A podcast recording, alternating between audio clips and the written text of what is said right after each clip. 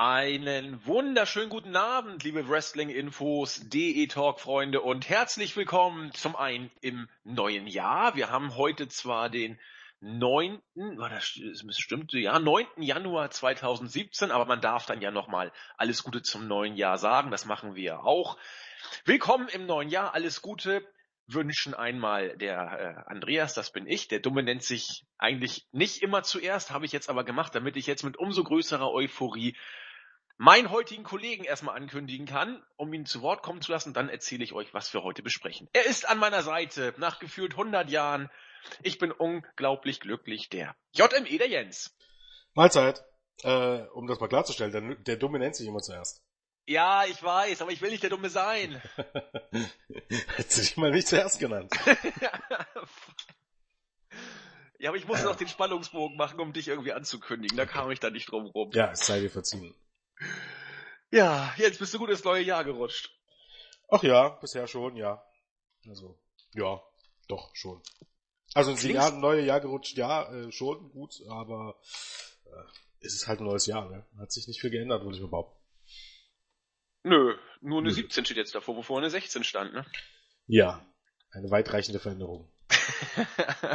ja, und Geburtstag wird wieder einer dazukommen. Aber sonst alles gut. Hoffentlich seid ihr gesund. Jens ist ein bisschen angeschlagen, ne? also leicht erkältet, sagtest du? Ja, so ein bisschen. Ne, nicht, nichts Wildes, ein bisschen Schnupfen und so, aber wir ziehen hier durch. Wir ziehen durch. Denn es gilt ja, die Feste zu feiern, wie sie fallen. Und ähm, ein Fest kommt immer gleich zu Beginn des Jahres, so auch dieses Jahr. Wrestle Kingdom von New Japan. Das ist ein Ereignis, das sich kein Wrestling-Fan entgehen lassen sollte, sozusagen die WrestleMania Japans, wie man das ein bisschen reißerisch formulieren möchte. Dieses Jahr stand die elfte Ausgabe des Wrestle Kingdom auf dem Programm. Im Vorfeld gab es, ja, wie soll ich sagen, leise Töne des Zweifels, ob man denn jetzt den Abgang von Nakamura, ist ja auch schon wieder ein Jahr her, ähm, einigermaßen wird auffangen können. Manche sagten zur Card, ja, ganz gut, hat man aber doch schon ein paar Mal gesehen. Ah, wenn man sich jetzt im Rückblick anguckt, hat die Show, wie ich finde, also ich fand sie geradezu überragend, stellenweise. Gerade weil sie eben so aufgebaut war, wie sie war. Zuerst eine relativ gute Show, um dann nachher richtig durchzustarten. Jens, wie waren deine Gefühle im Vorfeld und jetzt kleines Fazit vorweg, nachdem du die Show gesehen hast? Ähm, also jetzt alleine schon von, von der Karte her war ich eigentlich, äh, also könnte ich jetzt nicht irgendwie sagen, dass ich da nicht äh, die höchsten Erwartungen gehabt hätte, äh, um das jetzt mal so auszudrücken. Äh, ich finde jetzt nicht, dass die Karte jetzt unbedingt schlechter war als letztes Jahr. Sie war ein bisschen anders, aber grundsätzlich, ähm, ja, war es die erwartete äh, Wrestle Kingdom äh, Supercard, wenn man so möchte. Also ich hatte da schon wie endlich wie jedes Jahr hohe Erwartungen. Also trotz dem Ab äh, trotz, oh, trotz des Abgangs von Nakamura gegen AJ Styles ähm, hat New Japan einfach die Fähigkeit, ähm, dort ähm, relativ schnell neue Leute heranzuholen. Und ähm, es braucht auf dieser Bühne dann auch nicht allzu viel, beziehungsweise ähm, ist man so talentiert darin, diese neuen Leute relativ schnell als Stars overzubringen und dementsprechend hatte man da qualitativ gar keinen Abfall. Ja, Beispiel finde ich, das beste Beispiel in Sachen Long-Term Booking, kommen wir ja auf dem Main Event noch zu sprechen. Egal wie der Main Event jetzt gelaufen ist, ist eben äh, Kenny Omega, der innerhalb von einem Jahr von einem vielversprechenden Wrestler absolut in die Main-Event-Rolle gebuckt wurde durch konsequentes Booking, durch ideales Storytelling und durch ein, äh, ja, man muss es wohl fast sagen, wenn man den Worten von Melzer äh, Glauben schenkt und jeder, der ihn gesehen hat, äh, wird das unterstreichen können, ein Ausnahmewrestler. Also der hat eine Entwicklung ja hingelegt, Kenny Omega, die die Fachleute bestimmt gesehen haben, aber die ihm bestimmt nicht jeder so zugetraut hat. Aber wenn man sich den Main Event anguckt, der Mann hat abgeliefert, oder? Ähm, ja, dazu muss man ja auch noch sagen, dass, dass ähm, gerade der Main Event hier eigentlich eher unter keinen guten Voraussetzungen stand, aus dem einfachen Grund, ähm, jeder hat eigentlich schon im Vorfeld erwartet, dass das ein Fünf-Sterne-Match wird und soll heißen, ähm, die Chancen, dass äh, die Leute enttäuscht äh, sind nach dem Match, äh, weil es nur ein Viereinhalb-Sterne-Match ist äh, oder irgendwas dergleichen, die waren sehr, sehr, sehr groß. Also Erwartungen ähm, zu erfüllen, die eigentlich schon ähm, utopisch hoch sind. Ne? Also wenn, die, wenn du, äh, keine Ahnung, wenn du die Erwartungen Erwartung in der Schule so hochgeschraubt hast, dass du überall eine Eins bekommst und dann bekommst du irgendwann eine Eins minus, dann äh, ist das eine Enttäuschung. Soll heißen, ähm, ähm, die Vorzeichen sind nicht die besten, um deine Erwartung zu übertreffen. Und trotz allem hat man es hier geschafft. Aber da kommen wir ja dann noch sicherlich ausführlich dazu. Genau, ich glaube, der Main Event wird äh, Material zum Gespräch aller Orten geben, was vor dem Match betrifft, was während des Matches betrifft und auch was nach dem Match passiert ist. Da können wir noch, glaube ich, allein dafür fast einen Podcast machen. Gehen wir aber erstmal in die Show. Ähm, in guter Tradition begann es mit dem New Japan Rumble. Ähm, Melzer hat es, finde ich, so schön gesagt es soll schlecht sein und es ist auch schlecht. Man lässt dann eben ein paar Comedy-Worker ran, wie, wie Cheeseburger. Man lässt die alten Legenden ran, Yushin Thunder Liger und, und wie sie alle heißen. Man lässt ein paar äh, äh, Stars in Anführungszeichen aus, aus alten Tagen aus Amerika ran. Und diesmal war es Billy Gunn, der ran durfte. Äh, letztes Jahr war es Haku, der sich mal da präsentieren durfte. Also so, so lief's auch. Der einzige, der hier eigentlich meines Erachtens wirklich äh, Rang und Namen im, im, ich will nicht sagen Main Event, aber zumindest im New Japan Uppercard Kaliber hat, war Michael Elgin, der dann ja auch letzten Endes absolut folgerichtig das Ding auch äh, gewonnen hat. Ansonsten lief der Rumble ja auch so, wie man es von diesem Rumble kennt. Die, die ähm, erfahrenen oder doch, die sind ja alle teilweise schon über 50 mittlerweile, kommen rein, zeigen dann ihre Signatures, um dann auch relativ schnell eliminiert zu werden. Am Ende stand dann Cheeseburger gegen Elgin. Äh, es gab einige Crowd-Reaktionen auch, aber es war klar, Elgin hat das Ding gewonnen. So musste es auch kommen und ja, man darf gespannt sein. Elgin ist relativ over in Japan, was da jetzt passiert. Aber ansonsten Rumble wie ein Rumble, vielleicht sogar ein Tick besser als letztes Jahr, oder? Äh, ja, ähm, also dieser New Japan Rumble ist eigentlich immer der New Japan Rumble. der ist immer nicht gut, ähm, nicht so wirklich gut. Er ist halt ein bisschen wie ein Autounfall. Er ist halt eine typische Pre-Show. Man man kann eigentlich auch sagen, es ist eigentlich ähm, perfektes Pre-Show-Match, weil der Punkt ist, es ist halt so ein bisschen eine, eine, eine, eine Einstimmung, es ist eher so, keine Ahnung, wie, wie könnte man das sagen? Es ist wie im Kino die Werbetrailer oder, keine Ahnung, die Vorbereitung, wenn du dir nochmal dein Eis holst oder dein Popcorn beiseite, Kaffee kochst und irgendwas läuft im Hintergrund. ich glaube, so ist das eher ähm, zu sehen. Es ist jetzt nicht, ähm, äh, wie man das von WWE kennt, einfach nur ein hingeklatschtes Six-Man-Take-Team-Match. Dafür ist es auch ein bisschen mehr. Also wrestlerisch ist es meistens nichts aber es ist halt äh, stimmungsmäßig ein Einstimmer und nicht irgendwie nur ein hingeklatschtes Match, wo du sagen könntest, das äh, findet bei jeder wirklich statt, weil tut's eben nicht. Ne? Also so ein Match siehst du auch nur einmal im Jahr. Ähm, und es ist nicht unbedingt schön, aber äh, sind wir ganz ehrlich, WWE macht äh, aus der Rückkehr von Legenden WrestleMania Main Events, von daher äh, ne, passt das schon irgendwie. Ja, ich denke auch, wenn man diesen New Japan Rumble so gestaltet, wie man ihn gestaltet, dann in der Pre-Show, und es ist ja fast schon so eine Art ja, belächelte Tradition, kann man fast sagen. Man freut sich, wenn dann der eine oder andere von der alten Garde noch kommt und, und genau da gehört's hin in die Pre-Show. Und genauso wie du es gesagt hast, dann holt man sich noch ein Eis und, und dann guckt man mal, oh, da ist ja der, das ist ja schön und dann ist wieder gut. Ach ja, das war. Ja, man, man muss ja auch dazu sagen, ich meine, Japan funktioniert ja ein bisschen anders. Ne? Also wenn du überlegst, der ähm, Hiroshi Tensan, der ist vierfacher IWPG-Champion. Ne? Was dort äh, Yashin van der Leiger, das ist ja nicht die fünfte Auflage von irgendeiner Legende, sondern auch das ist der äh, Yashin Leiger, eigentlich im Grunde eine der größten Legenden überhaupt, die da antreten.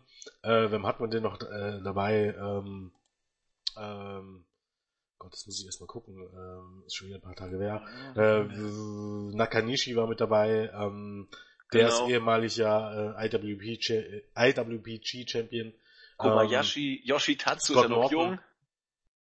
Scott Norton, den viele sicherlich auch noch äh, von WCW-Zeiten kennen, auch der zweifache IWGP Champion.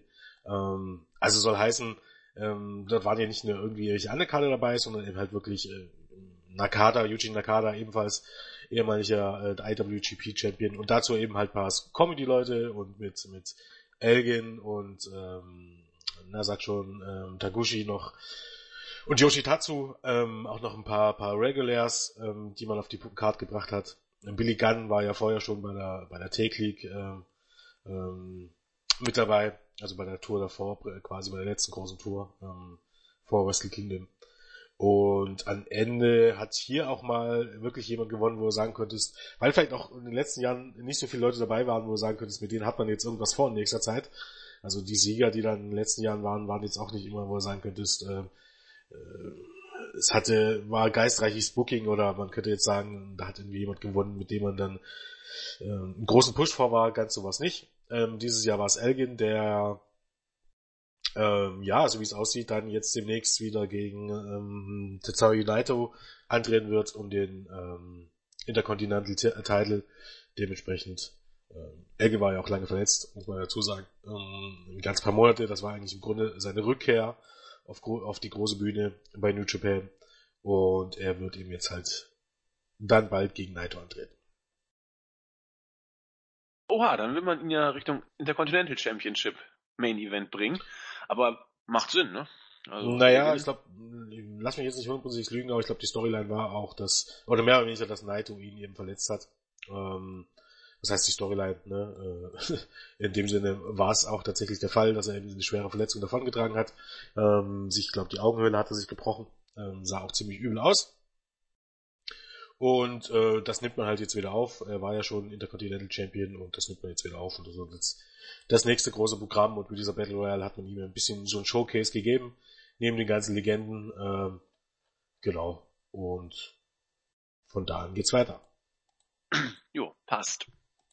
Dann gehen wir auf die reguläre Card. Das erste Match war ein Special Singles Match.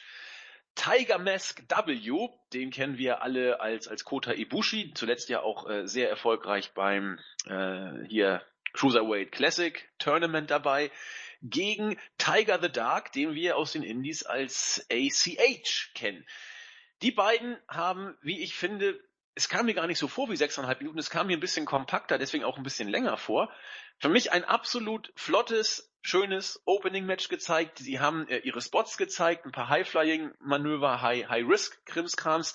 ich fand's wirklich ja, erfrischend für einen Opener. Melzer gab drei Sterne, die hätte ich hier ungefähr auch gegeben. Ähm, nix, nix Dolles, aber äh, ich fand's flott und gut für einen Opener, Jens. Ähm, ja, im Grunde ist das war das, wenn man so möchte, auch nur eine Werbeveranstaltung. Also ich glaube, äh, äh, grundsätzlich das Match Kota Ibushi gegen ACH wäre wahrscheinlich mit der doppelten Zeit um einiges stärker gewesen als äh, Tiger Mask W gegen Tiger the Dark. Äh, ich glaube für japanischen Anime um Tiger Mask W, der Held Tiger Mask W gegen den bösen Tiger the Dark, äh, war es eigentlich im Grunde das Promoten äh, der Anime-Serie oder der, des Cartoons, der glaube auch ähm, auf, auf dem gleichen Sender läuft wie die New Japan Shows. Ähm, ja, war ein kurzes Match. Es war ein gutes Match. Ich würde hier aber noch nicht mal drei Minuten, äh, drei Sterne geben, weil es war ein sechs Minuten Match, wenn man jetzt ganz ehrlich ist. Ähm, ne, haben ein paar schöne Spots untergebracht, war auch äh, schön zu sehen, auch dieser äh, ähm, äh, Golden Triangle Moonsault von Ibushi, den er eigentlich immer bringt, der wahrscheinlich mit Maske nochmal doppelt so schwer ist als ohne, ja. weil die Masken wohl auch so ähm, ja, sein sollen, dass man da nicht allzu viel drunter sieht. War okay. Ich hätte mir eigentlich gewünscht, dass das Match ein bisschen länger geht, aber vielleicht unter den Vorzeichen eben mit den Masken und so weiter und so fort. Vielleicht auch äh, gar nicht so die schlechte Entscheidung, hier mal sanft und, und, und relativ kurz ist, in, in die Show zu starten. Äh, lange Matches gab es ja dann nachher noch mehr als genug. Ist ACH irgendwie breiter geworden oder, oder kommt mir das so vor? Der wirkte irgendwie kompakter als sonst. Hat er dann irgendwie Müsli gegessen oder gut über den Winter Nö. gekommen oder? Nö, das glaube ich gar nicht unbedingt. ACH ist eigentlich mm, war jetzt nie der absolute Kraftbrocken, aber der war jetzt auch nie so dürre. Und ähm, dahingegen ist ihm, glaub, e, äh, Ibushi jetzt hingegen nicht unbedingt so der absolute Muskelprotz, sondern eher ein bisschen schlank gebaut und vielleicht täuscht das deshalb ein bisschen. Das will natürlich jetzt nicht, nicht, ähm, nicht ausschließen, dass ACH ein paar Kilo zugelegt hat, das kann natürlich durchaus sein. Aber ich glaube jetzt gerade von der, von der, von der reinen Muskelmasse ähm, ist er einfach ein bisschen breiter gebaut als, als Ibushi. Ja, das, das denke ich auch. Ich habe ihn immer so ein bisschen mit Rich Swan verglichen, aber der ist ja generell ein bisschen, bisschen kleiner und nicht ganz so kompakt. Aber ich dachte, ja, ich die glaub... wären fast auf einem Level, aber da ist ACH schon noch ein bisschen weiter vorne dann. Körperlich. Okay. Ja. Ordentlicher Opener. Jens sagt einen Tick weniger als drei. Ich bin auch genau bei drei gelandet. Klar, war ein bisschen kurz. Das äh, musste aber so sein. Wir haben ja noch Matches nachher über 45 Minuten gehabt. Da musste man woanders dann schon mal bei der Zeit etwas zurückstecken und den Masken ihren Tribut zollen. Das zweite Match war die IWGP Junior Heavyweight Tag Team Championship. Ich musste so schmunzeln, als die Young Bucks an den Ring gekommen sind, als aktuelle äh, Titelträger, die haben ja alles an Gürteln mitgenommen, was sie gerade halten. Das war beeindruckend. Die konnten ja vor Gürteln kaum noch gehen. Da war ja alles dabei. Äh, Nick und Matt Jackson auf jeden Fall gegen Trent Barretta und äh, Rocky Romero, also Rob Hongi weiß. Und ich war schon beim Entrance beider Teams, dachte ich, jo, hier macht man vieles richtig, weil auch äh, Rob Hongi weiß, so, so, weiß ich nicht, die kamen rüber wie, wie ja, coole, coole Typen, muss ich sagen. Das äh, passte. Die, die Bugs sind ja sowieso über jeden Zweifel erhaben. Und die haben äh, ein, ein Match hingelegt, das, ja, ich sag's mal so, ich fand's, doch, ich fand's richtig stark. Normalerweise, wenn, wenn die Bugs irgendein Match bei einer Show bestreiten, erwartet man eigentlich schon unbewusst oder, oder äh, zwischen den Zeilen, dass das dieses Match sein wird, das die Show stiehlt, über das am nächsten Tag alle sprechen. Das konnten und durften sie hier natürlich nicht. Dafür waren sie auf der Karte viel zu tief unten platziert und außerdem gab es ja noch drei andere, drei, vier andere Matches, die hier auch schon von der Wertigkeit entsprechend so hoch angesiedelt waren, dass auch die Akteure da mehr zeigen durften. Trotzdem fand ich, haben beide Teams hier in 13 Minuten äh, richtig was äh, auf die Matte gebracht. Ich glaube, Melzer war bei, bei drei ein Viertel Sternen oder dreieinhalb, ich weiß es nicht genau. Äh, ich bin hier definitiv bei dreieinhalb oder drei, drei Viertel. Ich fand das Match Hammer, so wie sie es auch erzählt haben. Es, es gab nicht nur Spots und, und, und technisch gut erzähltes Match, sondern äh, auch die Art und Weise, wie man es gemacht hat. Ich weiß nicht, was Romero da geritten hat, als er sein äh, sein, äh, sein, sein, sein, sein, sein Salto-Überschlag, sag ich mal, äh, on the concrete gemacht hat, der ist ja mit voller Breitseite mit seinem Arsch da äh, außerhalb des Rings aufgeknallt und fiel auch nicht zu, nicht von ungefähr erstmal ewig aus so dass, Entschuldigung, Barretta hat das gemacht und Romero war im Ring und hat dann quasi die 1 gegen 2 Unterzahlsituation gegen die Bucks ausgespielt. Hat auch äh, eigentlich immer den kürzeren gezogen, gab einige Nearfalls, diverse Superkicks. Am Ende kam dann Barretta zurückgehumpelt und hat dann den, äh, äh, den, den High-Risk-Move da äh, unterbunden. eingerollt. Romero, ich weiß nicht, ob gegen Nick und oder Matt, keine Ahnung. Zumindest ging der Three Count durch. Die Bucks haben einen sicher geglaubten Sieg aus der Hand gegeben. Ich fand es auch gut gebuckt, so wie man es gemacht hat, weil äh, Ropongi Weiß sahen aus wie Stars. Die Bucks haben ja ein, ein Match verloren, das sie definitiv unter Kontrolle gehabt haben, so wie es erzählt wurde. Und ja, ich fand's klasse. Ähm, ja, sicher. Auch, auch hier im Grunde ähm, eigentlich genau das, was man wieder erwarten konnte, auch im Vorfeld. Ähm, ja, mit dem Unterschied, ich hätte jetzt irgendwie, mir wechseln die Titel ein bisschen zu oft, um ehrlich zu sein. Ja. Also so alles im Allen, man gefühlt bei jedem großen Match äh, wechseln die Titel und es gibt aber nicht so viele Teams, dass man sagen könnte, ähm, das ist irgendwie äh, sinnig, sondern ähm, die waren jetzt alle schon, ne, also Red Dragon, äh, Rupongi Weiß, Young Bucks, ähm, ich glaube mal mit Unterbrechung waren es ähm, ähm, war Ricochet und, und ähm, Matt Seidel da mal mit drin, aber ansonsten wechseln die sich immer relativ zügig und schnell äh, mit den mit den Titelregentschaften ab. Aber jetzt mal davon abgesehen war es ähm, das Match, äh, was man erwarten konnte, vielleicht sogar noch ein bisschen besser. Also ich war ganz froh, dass es jetzt irgendwie nicht so wieder so ein, ein Four-Way oder Freeway Tag Team Match war wie in den letzten Jahren. Ähm, das hat man nun schon ein paar Mal gesehen. Da war es ganz nett, hier mal wirklich ein, ein normales Tag Team Match zu sehen. Äh, die Bugs erstmal mit äh, ja, allen relevant, relevanten Titeln ähm, zum Ring gekommen, plus Superkick ähm, Titel, eigens kreierten, mal ein bisschen Geld investiert. Ich bin mir relativ sicher, die halten bestimmt noch irgendwo andere Titel. Ähm, die hätte ich dann glatt noch mitgebracht, weil wenn schon, denn schon. Ähm, also ich glaube, die hatten die IWGP Junior Take Team Belts dabei, klar, die Ring of Honor Take Team Belts und die PWG Take Team Belts und eben die Super Kick Party Belts. Ähm, war wieder ein Match mit, mit dem einen oder anderen, naja, Comedy, ja, naja, Comedy kann man schon sagen. Ich glaube, bei dem, letztes Jahr war es irgendwie dieser, dieser Multi-Suplex-Spot, wo äh, Rocky Romero dann äh, einmal um alle drum gerannt ist, um seinen Platz zu finden. Ich weiß nicht, ob sich noch jemand dran erinnert, das war sehr lustig. Ähm, dieses Jahr war es im Grunde ähm, Young Bucks nach ein paar Minuten wollten sie einfach gehen, ne? waren dann schon äh, auf der langen Stage, relativ am Ende der langen Stage und äh, Romero und Barretta haben die Verfolgung angesetzt und als sie dann bei den Young Bucks ankamen, gab es Superkicks und die Bucks rannten zurück in den Ring und äh, dann hatten eben Romero und Barretta äh, sehr, sehr zu kämpfen und stolperten immer wieder und hielten sich gegenseitig fest, bis es gerade noch so bei 19 drei Viertel zurück in den Ring geschafft haben. Also äh, Countdown bei New Japan bis 20, nicht bis 10 zur Erklärung.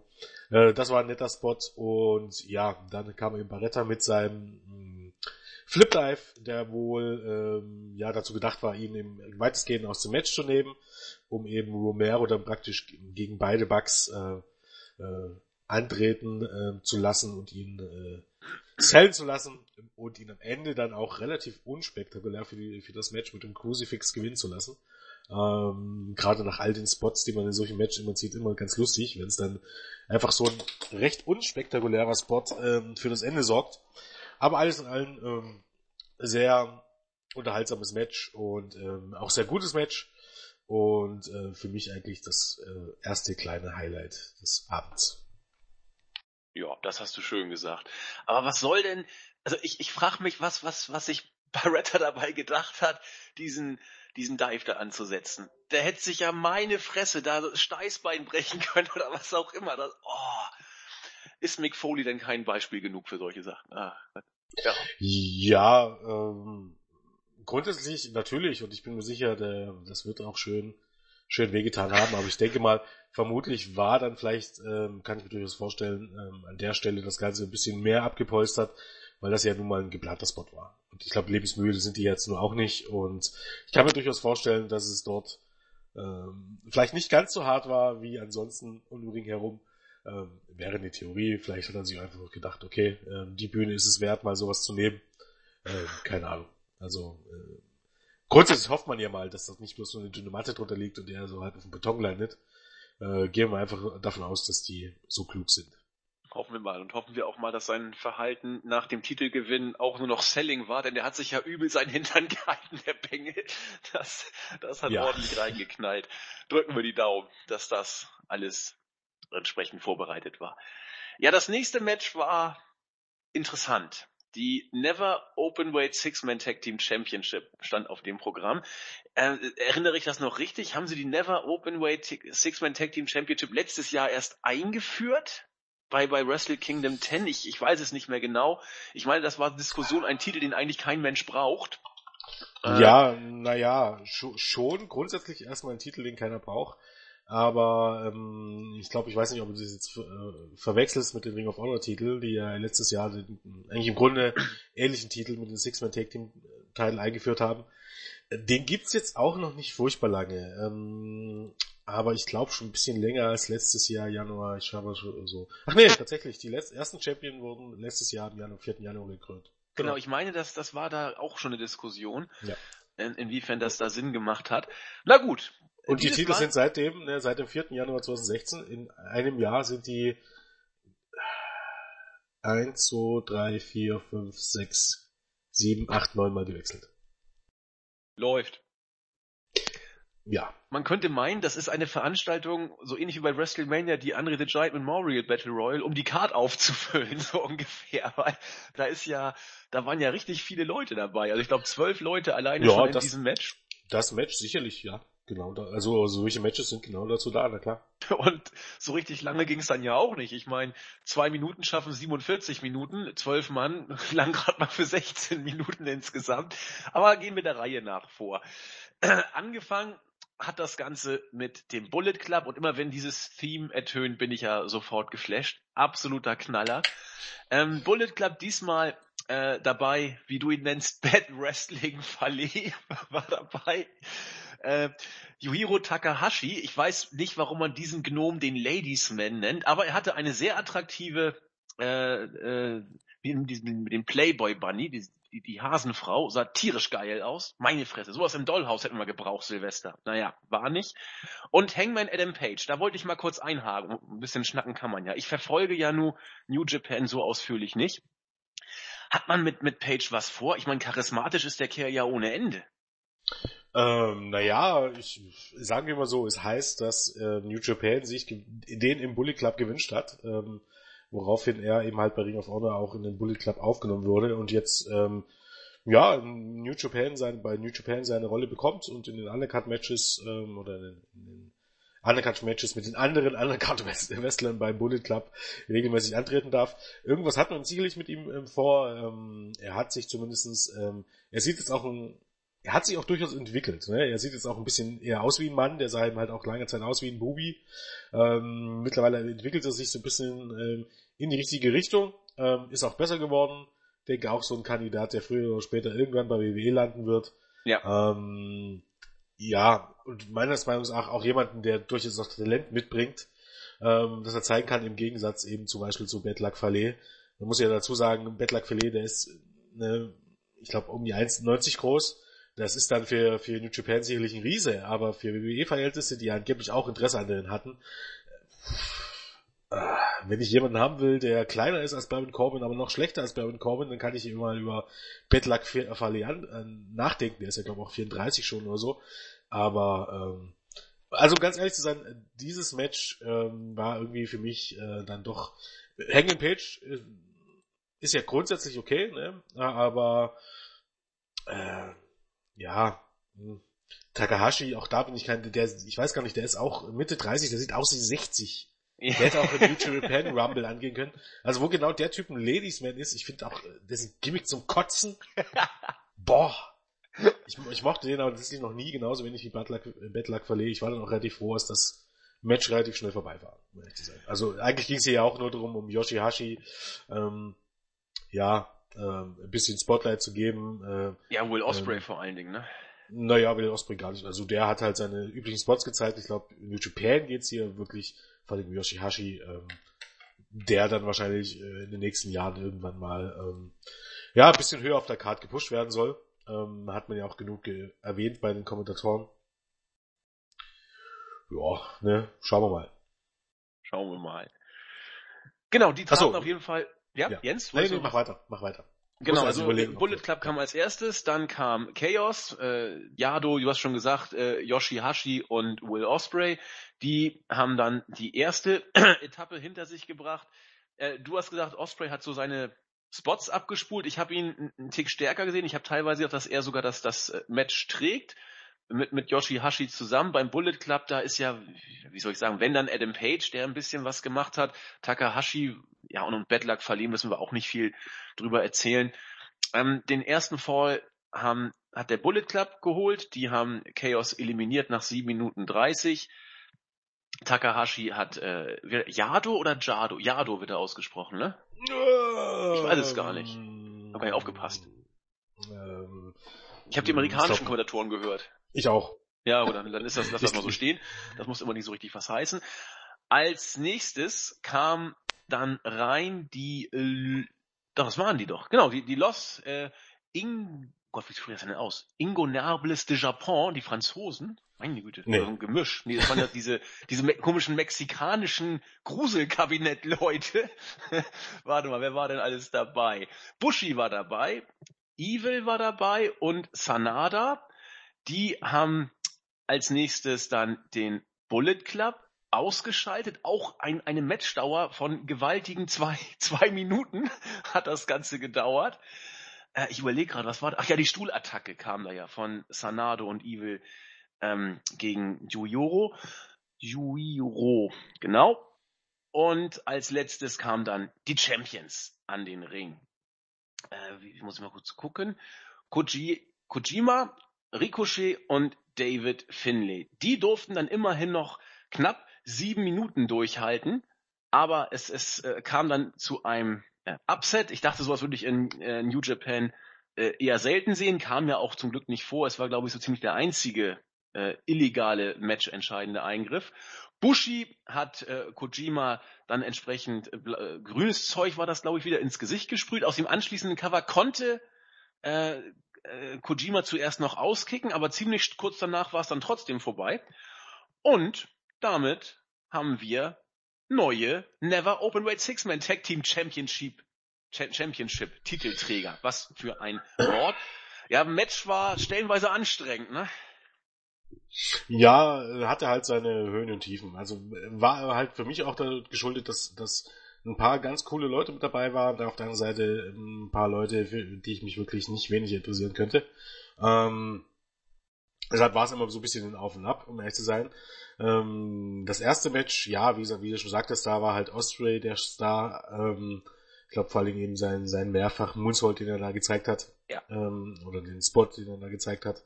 Äh, zweites Match mit eben, ähm, wie sagtest du so schön, den, den Monstern, äh, den Los Ingobernables, äh, der Chabon, Chabon, keine Ahnung. Weiß ich auch tatsächlich nicht. Auf jeden Fall. Französisch Chabon, für Japan, nee, nee. völlig. Nee, es ist, äh, nee, das ist ja Grunde, Unfug, was ich erzählt habe. Ja. ja. Japan, Japan, genau. Das ist gemeint. Ja, okay. Weil das Stable kommt eigentlich aus Mexiko von CMNL, äh, unter anderem mit dem, oder gegründet unter anderem, lass mich nicht lügen, vom äh, heutigen ähm, Almas bei NXT, also von La Sombra.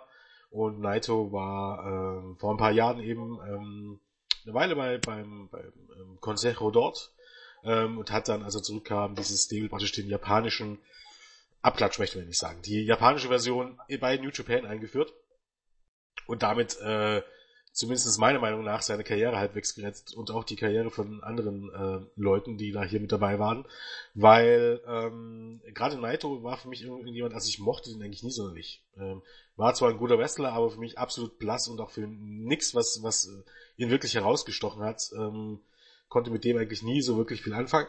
Ähm, die Leute, die er um sich hatte auch, ich meine Bushi, ähm, ja, ne, okay, ähm, dann Evil, der ehemalige Takaki äh, Watanabe, auch der war gerade bei seiner Zeit im Ring of Honor, spielte jetzt nicht irgendwie, auch ein ordentlicher Wrestler, gut ausgebildeter Wrestler, aber am Ende auch niemand, dem man dem irgendwelchen Star Power irgendwas zutragen kann.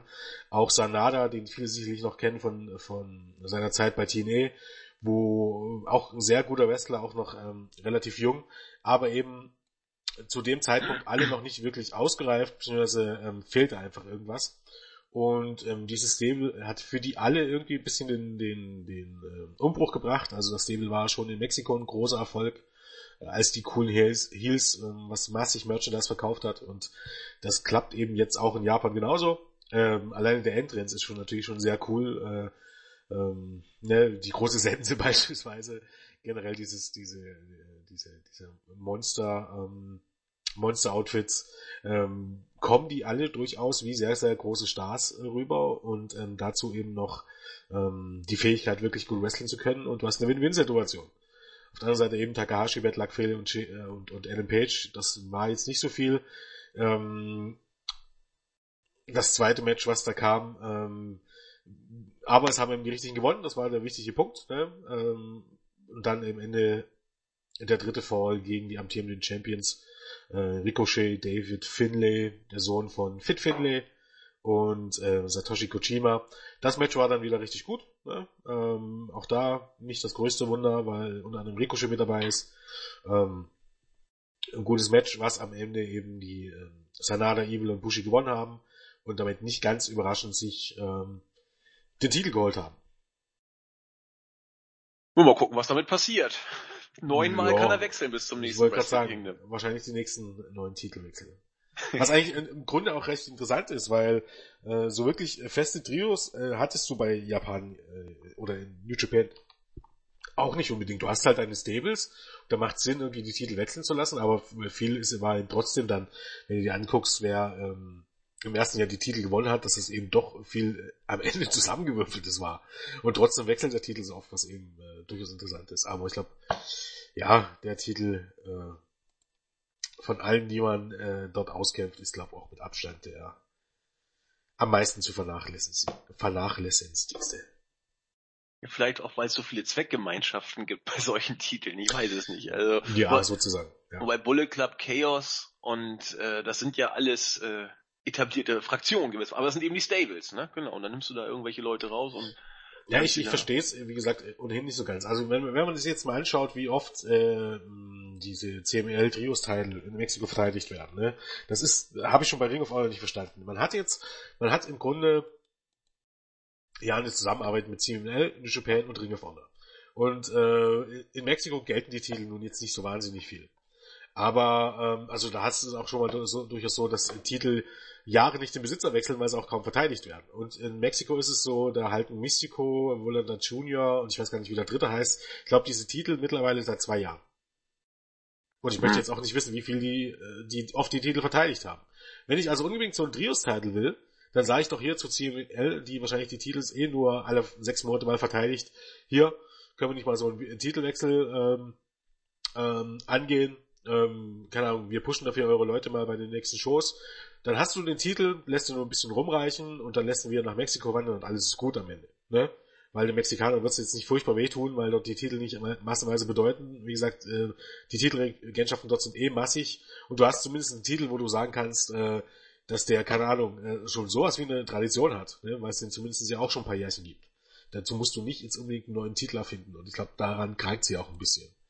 Äh, ist ja fast mittlerweile schlimmer als, ja, das kannst du nicht sagen, aber ich glaube, es ist nie, ist nie gut, wenn du zu viele Titel hast. Nee, das ist stimmt. Sonst hat bald jeder einen. Wie beim Fußball. Wenn jeder einen Ball hat, muss man den Ball nicht mehr nachlaufen und dann ist es langweilig. Ja. Ne? Es sprach für Sie Andi, der Fußballexperte. Ich sag dir das, ich hau noch mal mehr Sprüche raus. Ich habe ordentlich, ordentlich äh, im Internet gewildert. Mir ist mir gerade spontan eingefallen. Mhm. Nein, also Schön. Titelinflation ist immer meistens schlecht. Das heißt meistens, es kann nicht gut sein, weil es die Titel ja automatisch schon so ein bisschen entwertet. Aber ich verstehe auch nicht, warum so viele Titel jetzt da sind. Auch WWE, dieser Overkill, was soll denn das alles? Aber na gut, jeder Brand braucht seine eigenen Titel.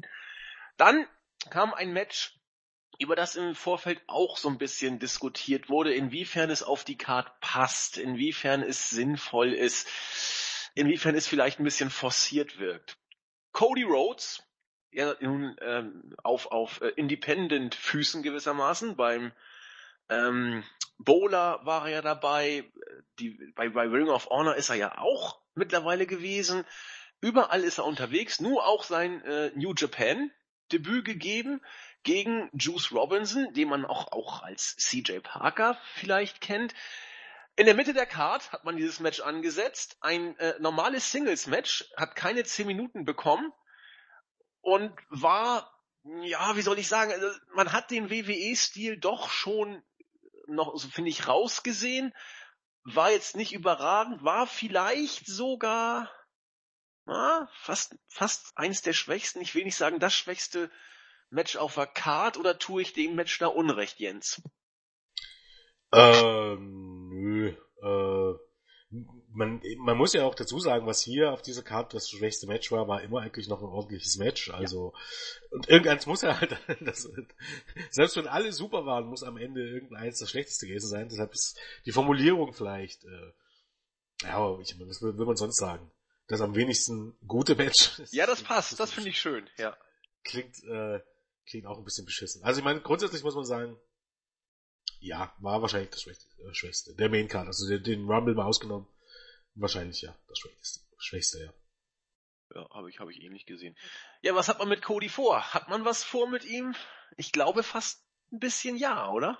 Naja, ähm, ich kann mir schon vorstellen, es kommt immer ein bisschen drauf an, auch was der gute Herr Rhodes selber so für sich angedacht hat. Ähm, er ist ja jetzt im Grunde noch sehr frei und tritt wirklich überall mal auf. Ich glaube, wenn er will, dass, ähm, dass man was mit ihm vorhat in New Japan, dann muss er sich dort halt, halt auch ähm, ja, öfters mal auftauchen. Äh, das ist einfach der Punkt. Ich meine, für, eine, für ein, für ein On-Off wird es immer reichen. Aber damit man ihn ähm, tatsächlich vielleicht auch mal einen Titel gibt, und sei es IC-Title äh, oder ihn zum Herausforderer auf den Titel macht, muss er dort mal ein bisschen häufiger aufkreuzen. Ob er das will, keine Ahnung. Ich gehe mal stark davon aus, da man ihn für den Bullet Club bestätigt hat, dass man den öfter sehen wird bei Ring of Honor und äh, New Japan in naher Zukunft. Macht aber auch durchaus auch für, für alle Seiten Sinn. Hat man hier auch gesehen. Ähm, ist im Grunde ganz einfach. Ne? Ähm, gib ihm relativ coole Klamotten, gib ihm, äh, ähm, steck ihn in ein cooles Stable, gib ihm einen coolen Entrance und schon hast du dort einen, einen ziemlich großen Star. Was, was eben andere Promotions, um, um die jetzt nicht beim Namen zu nennen, äh, ums Verrecken nicht hinbekommen. Ne? Da kriegst du irgendein beschissenes Gimmick und äh, die stecken dich irgendwie unter Goldfarbe und das versauerst du dort. Ne? Es ist relativ, ja. Gibt's auch andere Beispiele, Alberto Del Rio. Es ist relativ einfach, wenn du weißt, was du tust, ähm, große Stars overzubringen oder Leute, die, wenn du die anschaust, wenn, sie, wenn du die anschaust, wenn die zum Ring kommen oder so, die du als große ähm, Stars wahrnimmst und nicht unbedingt nur als irgendwelche äh, Comedy-Charaktere, die jemand ernst nimmt. Und auf der anderen Seite ist äh, Juice Robinson, der eigentlich bei NXT mächtig gesagt hat, den sieht man, ähm, was wie gut ihm das tut oder getan hat, ähm, dass er zu New Japan gewechselt ist, weil der ist deutlich, deutlich besser geworden, muss man ganz ehrlich sagen. Äh, und das wäre ihm bei WWE nie passiert. Auch, oder gerade nicht im Performance Center, muss man dazu sagen. Weil, ähm, ne, das sieht man auch dann durchaus deutlich, dass WWE eben diese Wrestler nicht ausbildet, sondern sich nur ausgebildete Wrestler äh, zusammenkauft. Ähm, ausgebildet werden die woanders. Und gut ausgebildet werden die woanders. Ich weiß nicht ganz genau, was man den Leuten im, im Performance Center lernt. Richtig gute Wrestler werden sie aber nicht dadurch, dass sie im Performance Center rumhocken, sondern das werden sie anderswo.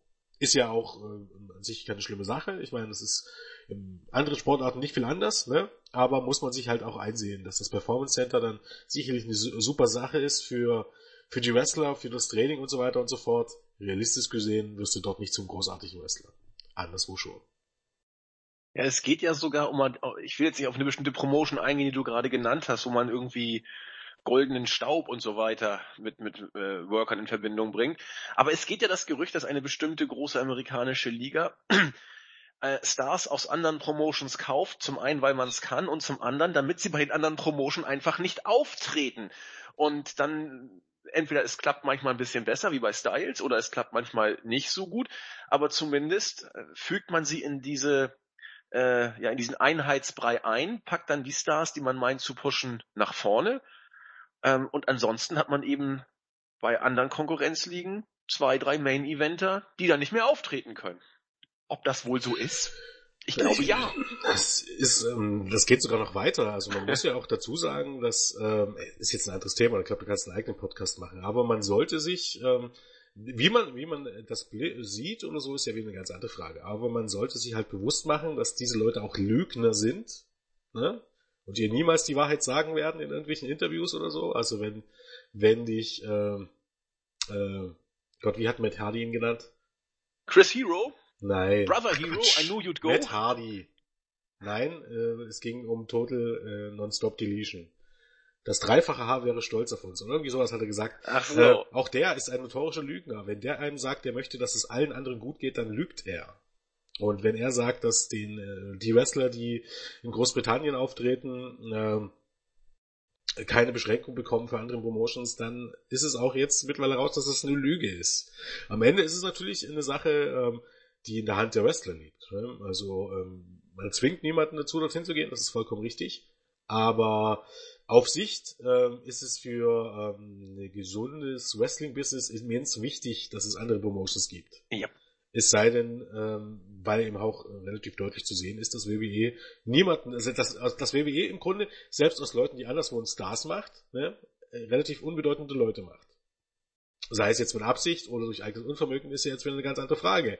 Aber wenn man bei WWE weiter Stars sehen will, die wirklich gut ausgebildet sind, sollte man peinlichst darauf achten, äh, dass es eine starke und eine gute Konkurrenz gibt. Und Konkurrenz ist ja auch äußerst relativ. Ähm, ich weiß nicht, wie dir, wie es dir geht. Ich habe mir noch nicht eine Minute von 205 Live gesehen. Ich, ich werde mir wohl auch dieses UK-Turnier nicht angucken. Weil ähm, ich bin mir sicher, das sind, sind ähm, gute WWE-Shows ne, für die Verhältnisse, aber es sind halt WWE-Shows. Ne? Das ist der Punkt. Wenn ich jetzt wirklich britisches Wrestling und dieses Feeling sehen will, dann würde ich mir nicht diese Show angucken, sondern gucke ich mir, keine Ahnung, Progress an oder ICW an. Weil ähm, ich gucke mir das Original an und nicht, was WWE draus macht. Und das nimmt jetzt nichts von dem weg, dass das WWE vielleicht dort eine gute Show äh, zusammengestellt hat. Trotz allem ist es nur ein Abklatsch von dem Original. Und ähm, zumindest ich gehöre nicht zu den Leuten, die der Meinung sind, dass es eine Show besser macht, wenn die jetzt nur super duper produziert ist. Ähm, vieles hat eben halt auch einfach mit einem gewissen Feeling zu tun. Ne? Also Fußball ist auch Fußball, keine Ahnung, wenn es äh, irgendwo, ähm, keine Ahnung, in der dritten Liga vor 3000 Zuschauern gespielt, äh, gespielt wird. Ähm, es muss nicht immer im, äh, keine Ahnung, im San Siro vor 70.000 sein. Pro Club. Er sprach für Sie JME, der Fußballexperte. Ja. Genau. Ja, aber ich finde, ganz kurz um das, also du kannst auch noch gerne äh, erwidern, aber diesen, diesen Ball vom UK-Turnier, um beim Fußball zu bleiben, würde ich gerne mal kurz aufnehmen. Äh, es, es kommt, und deswegen habe ich auch mit NXT immer noch gewisse Probleme. Wie du schon sagtest, wenn du UK Wrestling sehen willst, dann guckst du dir die entsprechenden Promotions an.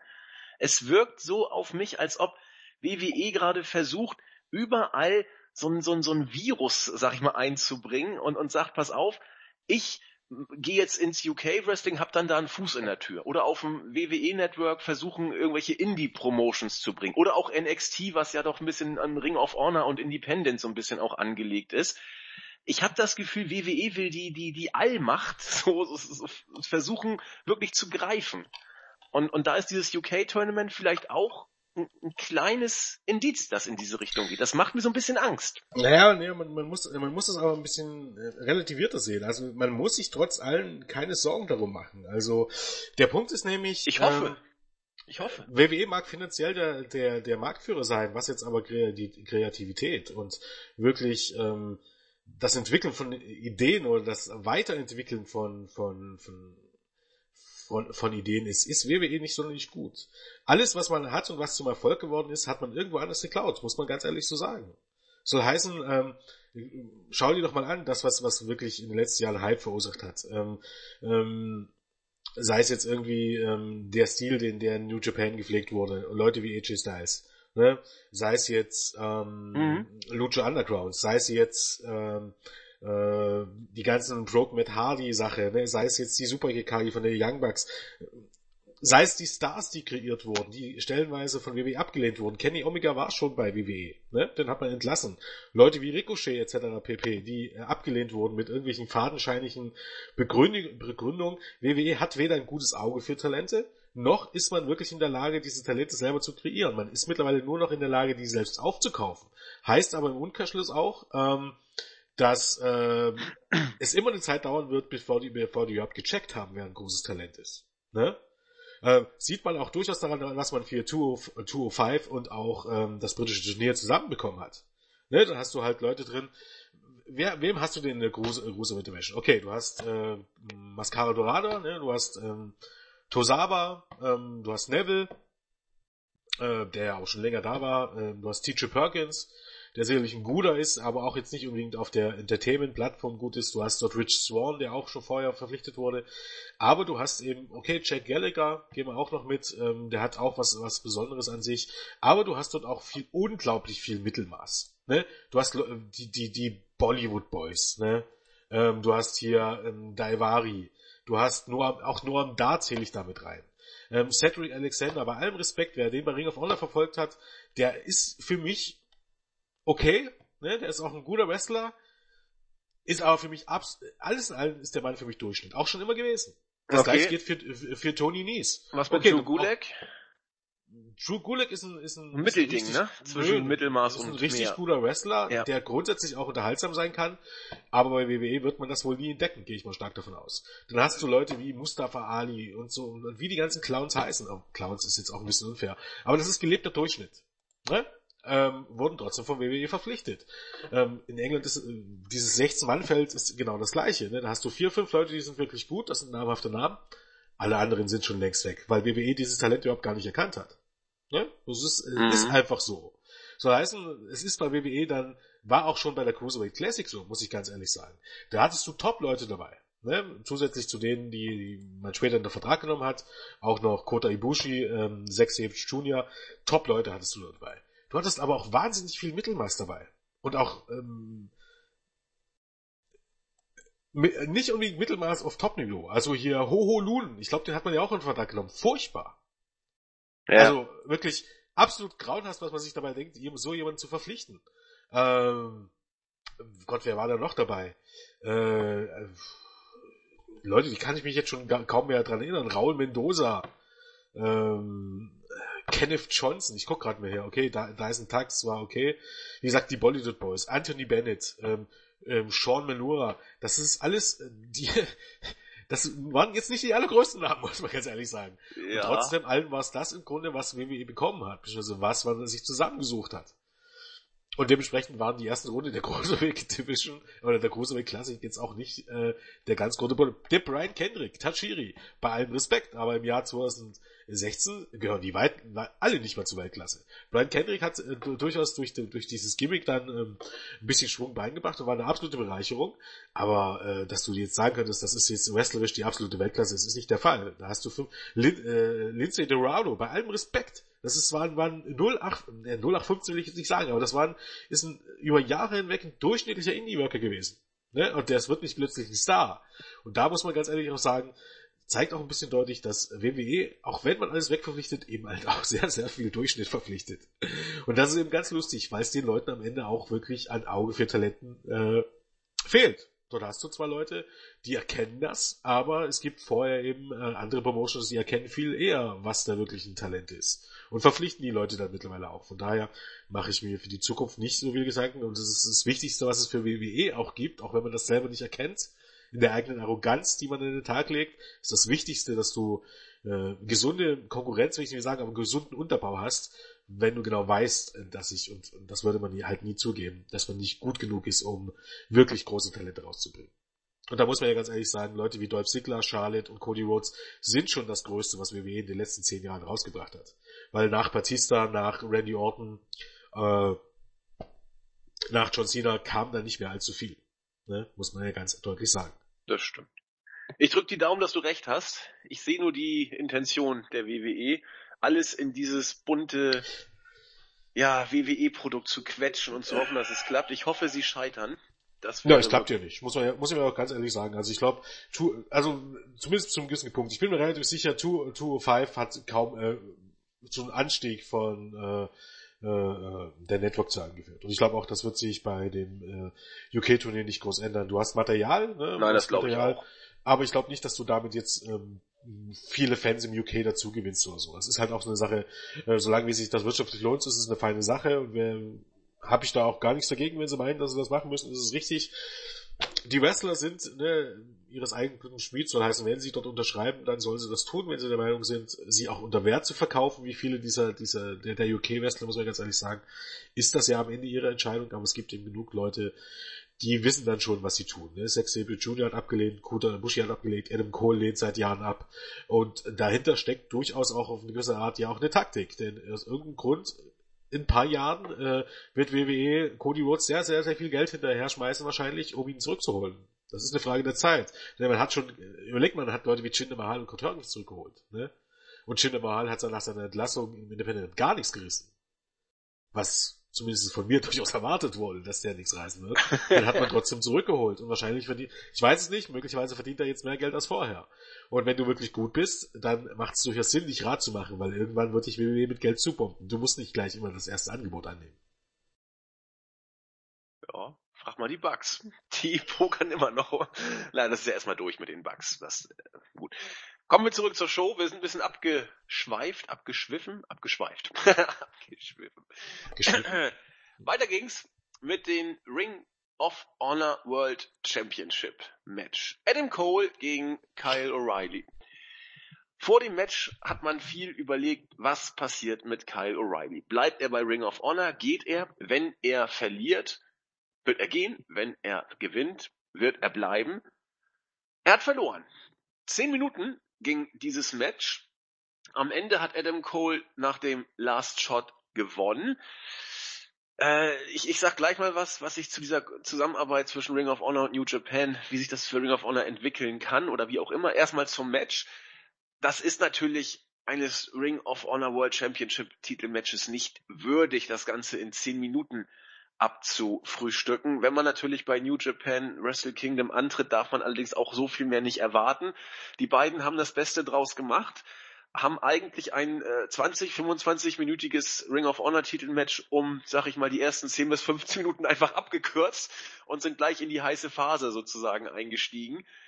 Haben wie gesagt, das Beste draus gemacht und deswegen auch noch locker ein drei bis dreieinhalb Sterne Match da rausgeholt. Äh, zum Match selbst kann Jens gleich noch ein bisschen was ausführlicherer sagen. Ich weiß nicht, ob es so glücklich ist, dass Ring of Honor bei der Zusammenarbeit mit New Japan eigentlich immer den kürzeren zieht, oder? Täuscht das? was die Inszenierung der eigenen Stars angeht. Naja, man muss es halt auch ein bisschen relativieren. Äh, man muss auch dazu sagen, dass in Japan die Ring of Honor Stars ähm, nun mal nicht die ganz großen Stars sind. Ne? Also du gibst diesen Leuten eine Plattform und du füllst mit diesen Leuten das Roster auf und wenn es optimal läuft, machst du aus den Leuten auch größere Stars. Aber mh, mm, schon allein die Tatsache, dass das in, für die Japaner Ausländer sind, ähm, ist es einfach so, dass die anders wahrgenommen werden. Soll heißen, ähm, es ist einfach so ähm, am Ende äh, legitim, dass der Ring of Honor Title ähm, so groß wie Ring of Honor den auch selbst sieht, unter den großen Titeln ähm, ähm, bei New Japan steht. Ne? Also von daher ist das eine Sache, die sollte niemanden verwundern und die ist auch okay. Ähm, weil Ring of Honor ist eben halt dann trotzdem auch in den USA ein Nischenprodukt. Und in den USA ist es einfach so, Du kannst sagen, okay, ähm, meine und unsere Leute treten ähm, oder unser Titel wird in einem wichtigen Match bei der größten, bei der zweitgrößten Wrestling-Show der Welt, ne, wenn man jetzt dieses Jahr mal den Rumble rausnimmt, wo mal ein bisschen mehr reingehen äh, Zuschauer, aber ansonsten ist es eigentlich ähm, im Jahr immer die zweitgrößte Wrestling-Show der Welt, bei der zweitgrößten Wrestling-Promotion der Welt. Und dort ähm, treten sie regelmäßig auf, spielen dort eine gute Rolle und dürfen den Titel verteidigen. Aus, aus der Warte muss man das am Ende sehen. Ähm, für Japan ist es sicherlich eher so eine Sache, eine, gewisse gewisse Bekanntheit äh, auf den US-Markt zu erlangen und dort bei der, bei der Fanbase oder bei einer gewissen Fanbase ähm, auch bekannter zu werden und ein Bein in die USA zu bekommen. Ich glaube, das ist auf eine gewisse Sache schon eine Win-Win-Situation. Du hast eben halt nur das Problem, dass ähm, daraus entwickelt auch, dass die Leute, die nach ähm, von New Japan nach die USA geschickt werden, wenn es die großen Stars sind, dass die dort nicht ver verlieren sollen. So einfach ist das. Das machen so sieht's aber, aus, ja. Das machen ja aber andere Promotions auch so. Ne? Ja. WWE hätte nicht mal zugelassen, dass den Rio den Titel verliert, selbst wenn er den gegen sonst jemanden, also den Triple A-Teil, gegen sonst jemanden verloren hätte. Ne? Wo er sagt, äh, warum? Was ist, was ist das für ein Quatsch? Aber das, so ist nun mal die Einstellung. Äh, nun liegt es eben halt nun auch an Ring of Honor daran, eben auch die eigenen Leute zu beschützen. Und das ist eben halt ein schwerer Grad. Entweder du hast die Leute in relativ unbedeutenden Matches gegen Leute, die jetzt auch nicht so ein super Standing haben und dafür gewinnen deine Leute. Oder die, die stehen eben halt in großen Matches gegen, gegen Okada oder gegen mh, hm, Tanahashi und dann musst du davon ausgehen, dass sie das zumindest nicht gewinnen. Also du musst halt einen Mittelding finden. Ne? Und, und das ist im Grunde das Problem. Zuletzt hat man es einigermaßen gefunden. Äh, Leafy durfte zum Beispiel Naito klar besiegen. Ähm, aber das ist halt eine Sache, ähm, die, die, die nur in der Natur des Ganzen liegt. Ne? Und ich glaube, grundsätzlich ist es nicht das Problem, wenn du Adam Cole oder weiß ich, dich deinen Champion bei einer großen Show ähm, gegen den großen Star in einem langen Match verlieren lässt. Ähm, man hat ihm halt aber auch nur manchmal das, das Gefühl gehabt, dass du so Matches hattest, wo auch die New Japan Leute nur halbe Kraft gegangen sind. Du hattest dann ein ordentliches Match für 15 Minuten und am Ende hat immer der, äh, der Star von Ring of Honor verloren. Das war zumindest in den ersten Jahren das große Problem. Das sah ich jetzt zuletzt nicht mehr ganz so extrem.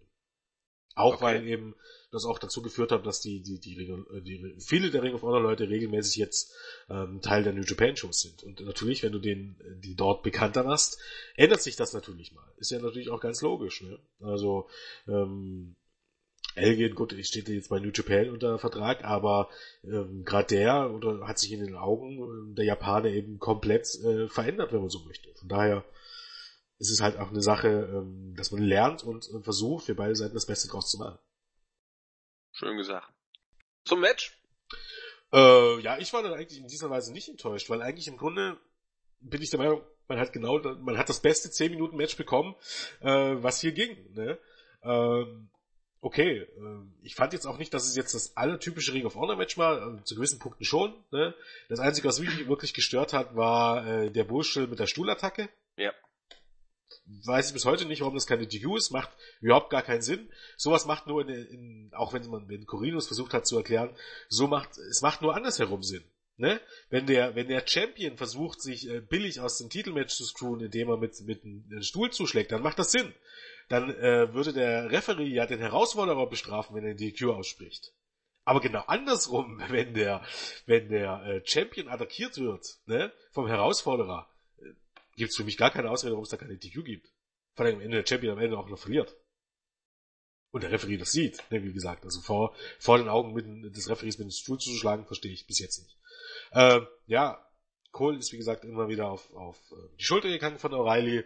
Ähm, O'Reilly hat immer wieder gekontert mit seinen äh, Submissions aus allen möglichen und unmöglichen äh, ähm, äh, äh, Aktionen allen und und und äh, mein Gott, aus allen möglichen fallen mir die Worte Situation. Situation äh, und allen, allen möglichen Aktionen und und Winkeln hat er seine Submissions angesetzt. Äh, und dann gab es eben dann mehr Super äh, mehrere Superkicks und den Last Shot und äh, am Überrasch-Testen äh, Verlust der Muttersprache. Wir verstehen dich doch, äh, Jens. Genau.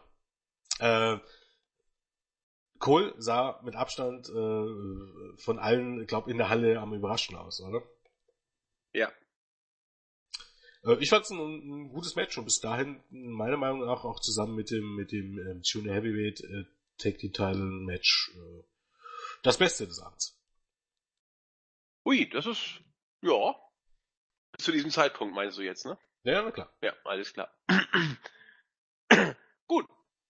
Dann war die IWGP Tag Team Championship. Achso, noch, noch eine ja. kleine Sache.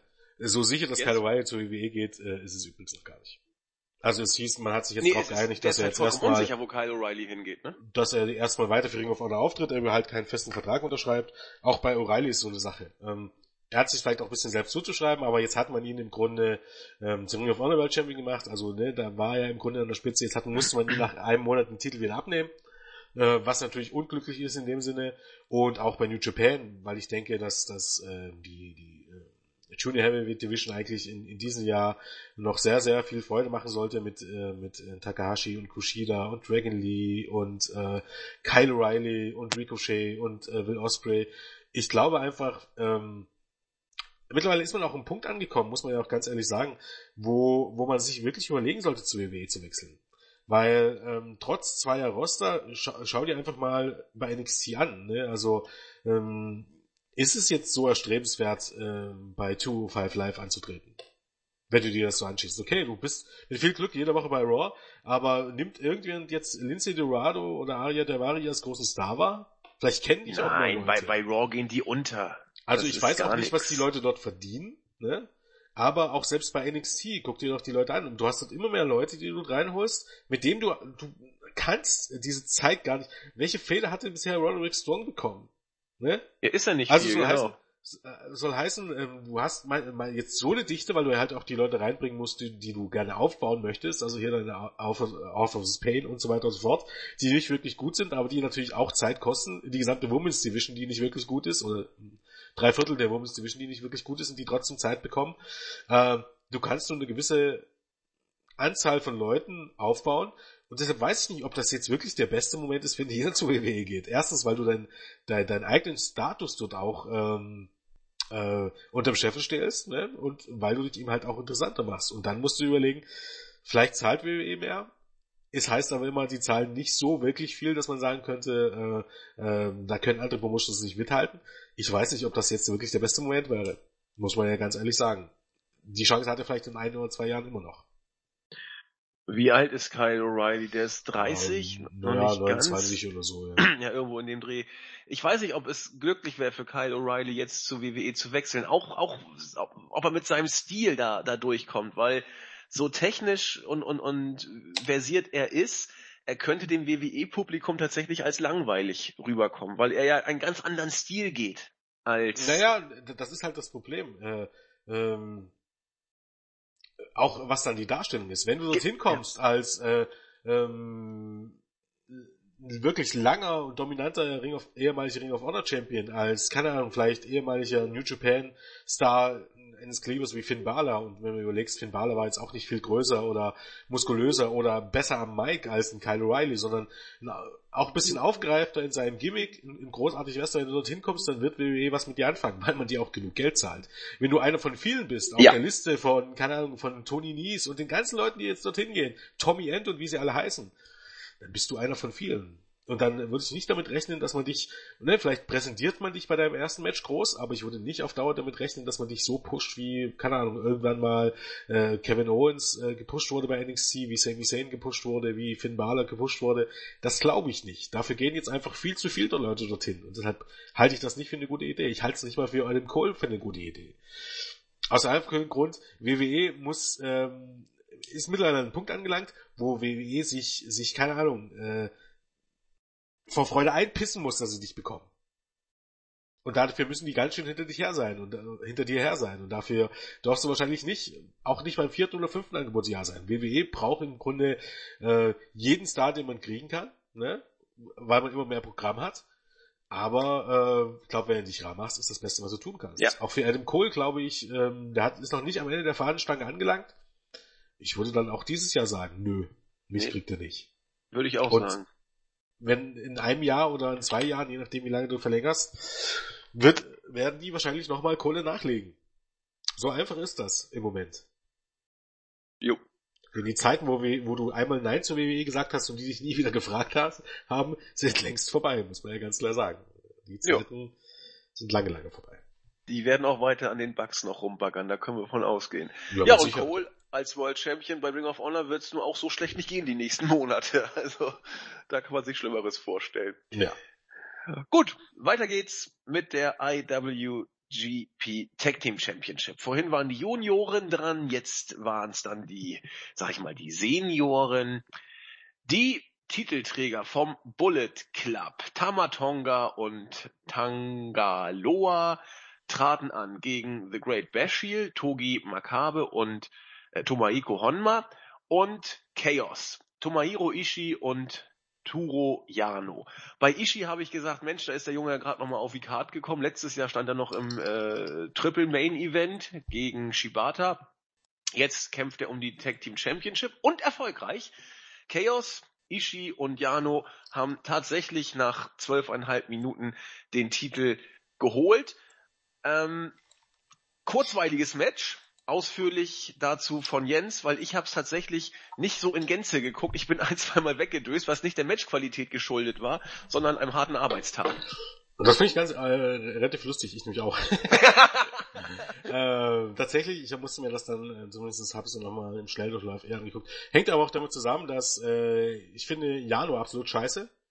Ich mag Ishi, äh, okay, Makabe und Honma sind auch gut und ich kann auch äh, trotz allem mit Tamatanga und Tangaroa ja gar nichts anfangen. Ähm, hört zwar immer wieder, die haben sich gebessert, ja, mag schon sein, ich mag die beiden trotzdem nicht. Ähm, dementsprechend lief das Match auch eher so ein bisschen an mir vorbei. Äh, Ende war halt wieder typisch nach äh, Loblos von Jano. Ich finde, Ishii hat wesentlich mehr verdient, als in einem äh, Take-Team mit Jano gesteckt zu werden. Okay, zugegebenermaßen sind sie jetzt eben IWGP äh, Take-Team Champions, von daher ist es okay. Ähm, Match war okay von dem, was ich gesehen habe. Äh, aufgrund meines äh, latenten Desinteresses für das Match äh, habe ich hier aber auch tatsächlich äh, nicht so furchtbar viel zu sagen. Ähm, war ein gutes Match, ähm, was auf die Card irgendwie passte. Mich hat's nicht wirklich mitgerissen äh, aufgrund äh, ja Desinteresse für mindestens 50% der Leute, die damit gewirkt haben. Ja. Ja, passte auch. Und ich habe mich so auf Ishii gefreut. Ich finde den Jungen irgendwie klasse. Der ist ja auch schon mittlerweile 40 muss der sein. Ja, Aber genau. Mit seinem Dickschädel. Also ich hätte ihn hier wirklich eher ein Eismatch gesehen von mir, äh, Einzelmatch gesehen von mir aus zum zehntausendsten Mal Ishii gegen Makabe, wäre mir auch egal. Oder Shibata. Ähm, ja, genau. Auch das, ne, zum, zum, ich meine, Code gegen äh, Shibata gab es jetzt auch nicht unbedingt äh, weniger oft. Von daher, ähm, ja, es war halt auch war ein bisschen zusammengewürfelt, dadurch, dass, dass, dass du Tama, Tamatonga und Tangaroa gegen Makabe und Honma nun auch schon hattest, hast du halt ein neues Team reingebracht, äh, hast die die Titel gewinnen lassen äh, und hast dir jetzt für die nächsten Shows eben dann, dann zwei logische Matches, einmal gegen Tamatonga und Tangaroa und einmal gegen Makabe und Honma. Okay, ne, von Aufbau ist das also okay, sicherlich das Match war auch okay. Ähm, oder war eigentlich auch so gut, vielleicht war es auch sehr gut, will ich gar nicht so sagen, aber äh, ich bin beim ersten Mal eingedöst und beim zweiten Mal eher ein Schnelldurchlauf. Man möge es mir verzeihen. Äh, ja. ja. Ich verzeih's dir auf jeden Fall, denn mir ging's ja ähnlich. Insofern fällt es mir nicht schwer, hier Nachsicht zu üben. Kommen wir zu den Highlights. Also jeden, den man nach dieser Show gefragt hat, der hat das gleiche gesagt. Ab dem Junior Heavyweight Championship Match ging das Ding durch die Decke. Und so habe ich es tatsächlich auch gesehen. Die letzten vier Matches waren vom Feinsten sozusagen, mit einem kleinen Sahnehäubchen zum Schluss. Aber kommen wir erstmal der Chronologie der Ereignisse folgend zum IWGP Junior Heavyweight Championship Match. Hiromu Takahashi gegen Kushida. Die beiden hatten 16 Minuten und haben, ja, wie soll ich sagen, in Bezug auf äh, Matchgeschichte, Storytelling, Moves, Ausführung und High Risk meine Fresse, haben die einen rausgehauen. Das war eine Bombe. Und nicht nur deswegen, weil Takahashi nach einem Time Bomb das Match für sich entscheiden konnte. Ich krieg mich gar nicht ein. Jens, haben wir hier den Thronfolger gesehen von New Japan? Takahashi. Hm, würde ich jetzt, also man muss äh, sagen, man muss es halt erstmal unterscheiden. Also ich glaube, ähm, Takahashi könnte den Unterschied machen oder in diesem Jahr nochmal den Unterschied machen, indem die, die Junior Heavyweights nochmal einen größeren Push bekommen. Das ist im Grunde der Punkt, ne? wenn dir die an der, Spitze die Topstars ausgeht, was man jetzt nicht unbedingt sagen kann mit Naito und Omega, aber wenn es dort ein bisschen, ähm, haben einige letztes Jahr schon gesagt, ne? wenn es nach dem Abgang von Nakamura und Styles da ein bisschen enger wird, dann stell die Junior Heavyweights ein bisschen mehr in den Fokus, weil du dort halt halt äh, außergewöhnliche Talente hast, die du vielleicht nicht unbedingt in den, in den absoluten Main Event pushen würdest. Und ich glaube, vielleicht ist genau der ehemalige Kamaitachi genau der Mann, den es da jetzt noch gebraucht hat. Weil wenn du überlegst, wie gesagt, Takahashi, ähm, du hast Kushida, du hast Ricochet, du hast Will Osprey, theoretisch hast du Kyle O'Reilly, ähm, ähm, du hast äh, Dragon Lee, der dann ja am, am Folgetag aufgetaucht ist, im Grunde der Erzrivale der letzten beiden Jahre von, von Kamaitachi, also von Takahashi. Äh, ich glaube, da hast du sehr, sehr, sehr viel Potenzial da, äh, mit dem du auch tatsächlich so die kleineren Pay-Per-Views bei, oder die kleineren, größeren Shows, wenn man so möchte, bei New Japan, als Main-Event-Headline kannst. Und ähm, von daher sind, glaub, ähm, die Chancen sehr gut und du hast ihm hier dann auch konsequent und relativ schnell aus Takahashi äh, einen neuen Star gemacht, äh, der Division. Takahashi ist ja noch äh, vor gar nicht lange, ich glaube im November erst zurückgekehrt, hat sich äh, äh, Naito und Co. angeschlossen, ähm, passt dort auch sehr gut rein ähm, und war eben halt auch eine konsequente Fortsetzung, ja, dass er den Titel gewonnen hat. Ne, haben äh, nicht nur vorher nur Bushi, ähm, Bushi Sonada und ähm, Evil, die die Never Open Six-Man Tag Team Titles gewonnen, sondern hier ging es nahtlos weiter mit den Junior Heavyweight Title für Takahashi. Ja, Match war, ähm, ja, Spot Festival will man nicht sagen, aber ähm, ne, weil es dem Ganzen einfach nicht gerecht wird. Aber ein Match mit vielen, vielen, vielen ähm, spektakulären äh, ähm, ähm, Spots, äh, Sunset Flip Power, Powerbomb vom vom äh, vom App-Room auf auf den Hallenboden. Ähm, eigentlich ist es eigentlich fast zu viel, um das jetzt alles aufzuzählen, auch in den 6, 16 Minuten. Und da muss man auch sagen, insbesondere Kushida, also Takahashi ist ja eh, was der für äh, Moves zeigt und auch austeilt, ist nicht mehr feierlich, also manchmal auch tatsächlich nicht mehr unbedingt ähm, äh, gesund aussehend, äh, schon gegen Dragon Lee nicht. Und Kushida ist vermutlich einer zusammen mit Ibushi vielleicht derjenige, der High-Flying am realistischsten aussehen lässt, was ja auch nicht so selbstverständlich ist. Und dementsprechend ähm, haben die beiden hier genau das Match geboten. Ich glaube, knapp über eine Viertelstunde ging es nur in Anführungsstrichen. Ja. War auch mal ein verbotschter Spot dabei, aber eben bei, wenn man sich überlegt, eben, was da für, für ein Risiko dabei war, bei vielen dieser, dieser Spots, äh, ist das durchaus zu verschmerzen. Ähm, für mich, meiner Meinung nach, am Ende der richtige Sieger. Äh, Kushida war zwar bisher oder in der letzten Zeit das Aushängeschild der Division, aber es tut ihm der ganzen Division gut, eben jetzt einen neuen starken Mann zu haben. Und innerhalb von ein paar Monaten hat man dort halt ein neues Aushängeschild kreieren können. Und von daher war es alles in allem wirklich perfekt und ein absolut großartiges Match. Ja. Habe ich auch so wahrgenommen. Das war flott von vorne bis hinten. Ich überlege gerade mal, ähm, haben wir nicht auch Takahashi beim, beim Bola gesehen? Doch, haben wir, ne? Ähm, Hiromu Takahashi? Oder bilde ich mir Takahashi das nicht, also wenn dann Kamaitachi. Ich, ja, ich glaube. Okay, Boah, das ist jetzt schon so lange her, warte mal. Ja, das Bola habe ich auch nicht mehr so richtig im Kopf. Äh, nee, ist mir gerade eingefallen. Ich glaube, ja, ich glaube mit ziemlicher Sicherheit war dieses Jahr dabei. Okay. Nee, ändert nee. ja nichts dran, dass dieses Match Bombe war.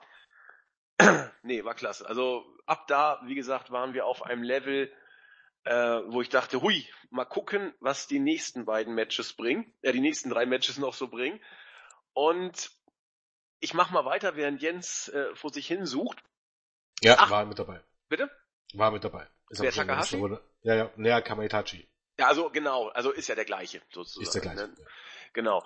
Dann äh, haben wir das achte Match, die Never Openweight Championship. In guter Tradition, zumindest wenn man das letzte Wrestle Kingdom sich vergegenwärtigt, ähm, der dritte Main Event oder das dritte Match vor dem, das drittletzte Match, so können wir es am besten sagen. Äh, wie letztes Jahr auch war äh, Chibata als Champion im Match und er trat an gegen Hiroki Goto. Die beiden haben ja, wie soll ich sagen, kann man es so formulieren, das Match gezeigt, was man erwarten durfte. Bringt es das vielleicht auf den Punkt? Ähm, die, sie haben sich's gegeben, sie haben sich's ordentlich gegeben und äh, natürlich gibt's dann auch diese Spots, wo sich dann Shibata einfach hinsetzt und sagt, los, tritt nochmal zu, tritt nochmal zu. Das kennen wir alles. Headbutts gab's nachher en masse. Ich glaube auch gerade kurz vorm Finish da hat Goto äh, sowas von seinen Kopf gegen äh, Chibata immer und immer wieder und ihn dann nachher äh, sturmreif geschossen sozusagen. Dann kam der GTA. Und tatsächlich, Shibata hat die Never Openweight Championship verloren. Goto neuer Titelträger. Wer auf diese Art von Matches steht, wird begeistert gewesen sein. Ich bin da immer so ein bisschen vorsichtig. Ich habe auch nie verstanden, warum Melzer damals für äh, Shibata gegen Ishii äh, in einem ähnlichen Match fünf Sterne gegeben hat. Aber äh, wenn es mal wirklich intensiv werden soll, Freunde, dann kommt hier an diesem Match, glaube ich, kaum vorbei. Ja, ich meine, äh, natürlich war es in dem Sinne auch irgendwie das, was man erwarten konnte, weil man hat dieses Match jetzt, äh, diese Paarung nicht zum ersten Mal gesehen. Ähm, wobei das kannst du auch austauschen, ne? Du kannst hier auch Ishi reinnehmen oder Makabe reinnehmen. Ähm, und das wild mixen, du bekommst immer ein ähnliches Match. Ähm, aber so ähnlich wie diese Matches sind, sie sind eben halt dann auch anders als alles andere, was auf der Karte steht. Und das ja. ist im Grunde hier auch ein wichtiger Punkt. Genau dieses, dieses, ähm, man möchte sagen, Überstiffe soll heißen, ähm, sich dann wirklich so hart zu treten, wie es geht, oder vermeintlich so hart zu treten, wie es geht, und äh, Headbutts zu zeigen, wo, wo du im Grunde hörst, ne, dass er ähm, aneinanderprallen, ähm, so harte Jobs, so, so stiffe Elbows, wie es geht und so weiter und so fort. Das gehört dazu, äh, sagt es ja auch schon, äh, wo Goto sich hinsetzt und sagt, hier, tritt mich so hart wie du kannst. Ähm, das gehört irgendwie zu diesen Matches dazu, ähm, zu diesen Leuten dazu. Und es ist immer wieder wie so ein Autounfall, dass man hingucken muss. Äh, man muss ja dazu sagen, ähm, insbesondere Shibata ist ja eigentlich im Grunde auch dauerverletzt. Ne? Also der macht das Ganze, in, trotz dass er keine Ahnung, welcher Körperteil da wahrscheinlich eher nicht verletzt ist, aber ich glaube, mit der Schulter hat er immer Probleme. Ähm, von daher ja, ist es eigentlich schon fast, ne? ja genau, ist ja okay, ich meine, das will Wrestling nicht immer viel heißen, aber ich glaube hier schon nicht so unrecht. Ähm, ja, Match war im Grunde, wie gesagt, ne, ging darum, äh, äh, tritt mich so hart wie ich kann und ich tritt dich so hart wie ich kann zurück. Äh, dementsprechend Elbows, ähm, Headbutts, ähm, Kicks, Vorarms, äh, und so weiter und so fort. Ähm, Shibata hat immer wieder versucht, seinen Choke einzusetzen. Äh, ja, Goto kam erst in die Seile, beim zweiten Mal ähm, hat Shibata ihn dann tatsächlich sein, ähm, praktisch die Arme mit festgehalten, dass er nicht mehr in die Seile kann, aber Goto kam trotzdem nochmal raus, äh, ähm, indem er sich rausgerollt hat und dann mit dem Fuß auf, auf Seil kam. Ja, und am Ende äh, gab es eben die Clothesline äh, an den Hinterkopf und den GTR und ähm, das war's. Und das hattest du wieder in 16 Minuten, genau wie schon Takahashi gegen Kushida in 16 Minuten. Ein großartiges Match, ein großartiges äh, und sehr, sehr intensives Match. Äh, bleib aber dabei, dass ich nicht der allergrößte Goto-Fan bin. Äh, ich halte hier mit Shibata, ich weiß nicht, bei Goto, Goto ist irgendwie ähnlich wie, wie das immer ein bisschen mit Naito war. Ähm, ihm fehlt für mich irgendwas ich kann es nicht mal unbedingt beschreiben, liegt nicht daran, dass er nicht ein, nicht ein großartiger Wrestler ist, aber um ihn so als ganz großen Superstar wahrzunehmen, fehlt ihm für meinen Dafürhalten irgendwas. Aber ist dann wahrscheinlich auch eher so ein bisschen mein Problem. Und es ist ja nur der Never Open Titel, äh, auch eigentlich so ein Titel, den niemand jetzt wirklich braucht. Absolut. Ja, er klebt irgendwie eigentlich immer an entweder an Ishii oder an Chibata. Jetzt hat Goto ihn. Der hat ihn, ja. hat ihn schon mal gehabt, er doch auch schon mal, glaube ich, oder? ich, ich glaube, ich kann ihn mal kurz nachschauen. Okay. Also Ishii und, und Shibata sind ja diejenigen welchen. äh, welche meistens. Äh, na gut, ich weiß es jetzt gar nicht so genau. Goto ihn schon mal hatte. Hm. Ähm, jetzt wär's gut, ach, da ist was. Ah, ja, ja, Goto.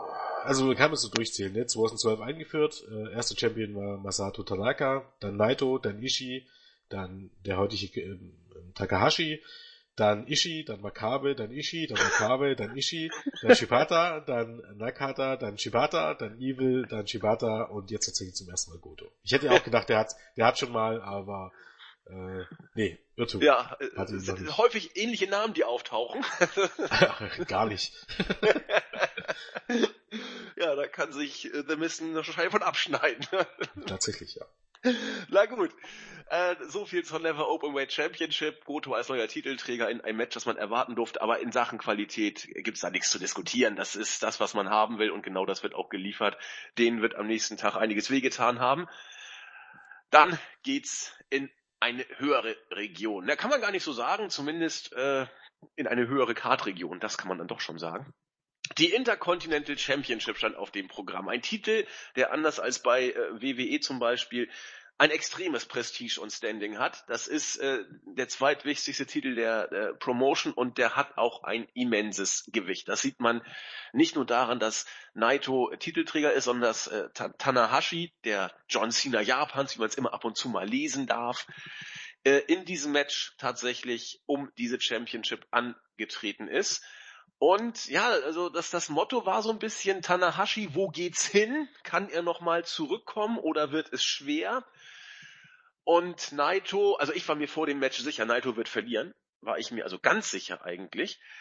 Aber es kam anders. Naito hat nach 25,5 Minuten tatsächlich äh, nach dem zweiten äh, Destino in Folge gegen Tanahashi gewonnen in einem Hammer. Match, muss man so sagen. Ich sehe es ähnlich wie du. Ich kann mit Naito nichts anfangen. Überhaupt nichts. Äh, ich, ich, weiß nicht, man sieht ja Menschen manchmal und nach fünf Sekunden weißt du, ob man, ob man ihn riechen kann oder nicht. Und ich werde mit Naito einfach nicht warm. Was Charisma angeht, im Ring gibt's da natürlich nichts zu meckern, aber ich weiß nicht. Ist Geschmackssache und alle Naito-Fans mögen mir das jetzt nachsehen. Aber Na, wie gesagt, da, ja, da möchte ich nochmal regulieren. Ich mochte Maito früher nicht, ne? Mit seinem neuen Gimmick oder mit dem neuen Gimmick der, oder zusammen mit den Los Ingobernables, dann mag ich ihn schon. Ne? Ich also, nicht. Das, Geschmackssache. Von früher und heute.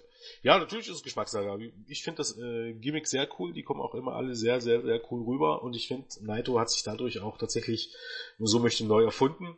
Und ähm, ja, wollte ich nur mal, noch mal kurz einwerfen. Weiter Alles klar. Jens und ich gehen da äh, auseinander, aber das ist auch gut. Ähm, das Match war trotzdem großartig. Ich weiß nicht, wie viele äh, Male Tanahashi vom obersten Seil seinen Finisher entweder angedeutet hat, durchgezogen hat, nicht ins Ziel gebracht hat, ins Ziel gebracht hat oder außerhalb des Rings angesetzt hat. Meine Güte, der Mann will es mit mittlerweile in seinem 41. Lebensjahr stehend nochmal wissen. Top in Schuss der Mann. Äh, trotz neuem Theme musste ich jetzt hier einfach mal kurz äh, anbringen. Ich weiß nicht, was sich Tanahashi dabei gedacht hat, das Theme zu ändern. Äh, es ist, es ist schwer, hier irgendwas zu erzählen. Du kannst eigentlich nur Sachen vergessen. Äh, deswegen gebe ich diese Blöße gleich mal Jens. Der kann das äh, zum Matchverlauf noch ein bisschen was sagen. Ich habe geschaut, ich habe genossen. Ich war beeindruckt, was Tanahashi, ja, auch was Naito hier gezeigt haben. Das war ganz großes Kino. Jens. Ähm, ja, wie gesagt, bei diesen Main Events, gerade bei diesen langen Matches ist es halt auch ein bisschen schwer, ähm, da wirklich was ähm, dazu erzählen. Also erstmal die Entrance-Musik, keine Ahnung, ob es da einfach ein gutes finanzielles Angebot gab und meiner Meinung war, damit kann man noch mal ein bisschen ähm, Geld verdienen. Ich fand jetzt den Song, okay, man hat in Tokyo Tom ist es auch immer ein bisschen schwierig, man hört, versteht da eh immer bloß die Hälfte. Aber ich war jetzt auch nicht so der große Fan seines, seines vorherigen Songs, aber ich glaube, äh, der passte einfach nach all den Jahren äh, so Tanahashi, das wäre ein bisschen so, als wenn jetzt John Cena's Song enden würde. Wäre ja eigentlich ein bisschen langweilig irgendwie, ne? Also, ob du den jetzt magst oder nicht, aber irgendwie gehört er zu ihm dazu und man, man, man ähm, stellt da eine direkte Verbindung her.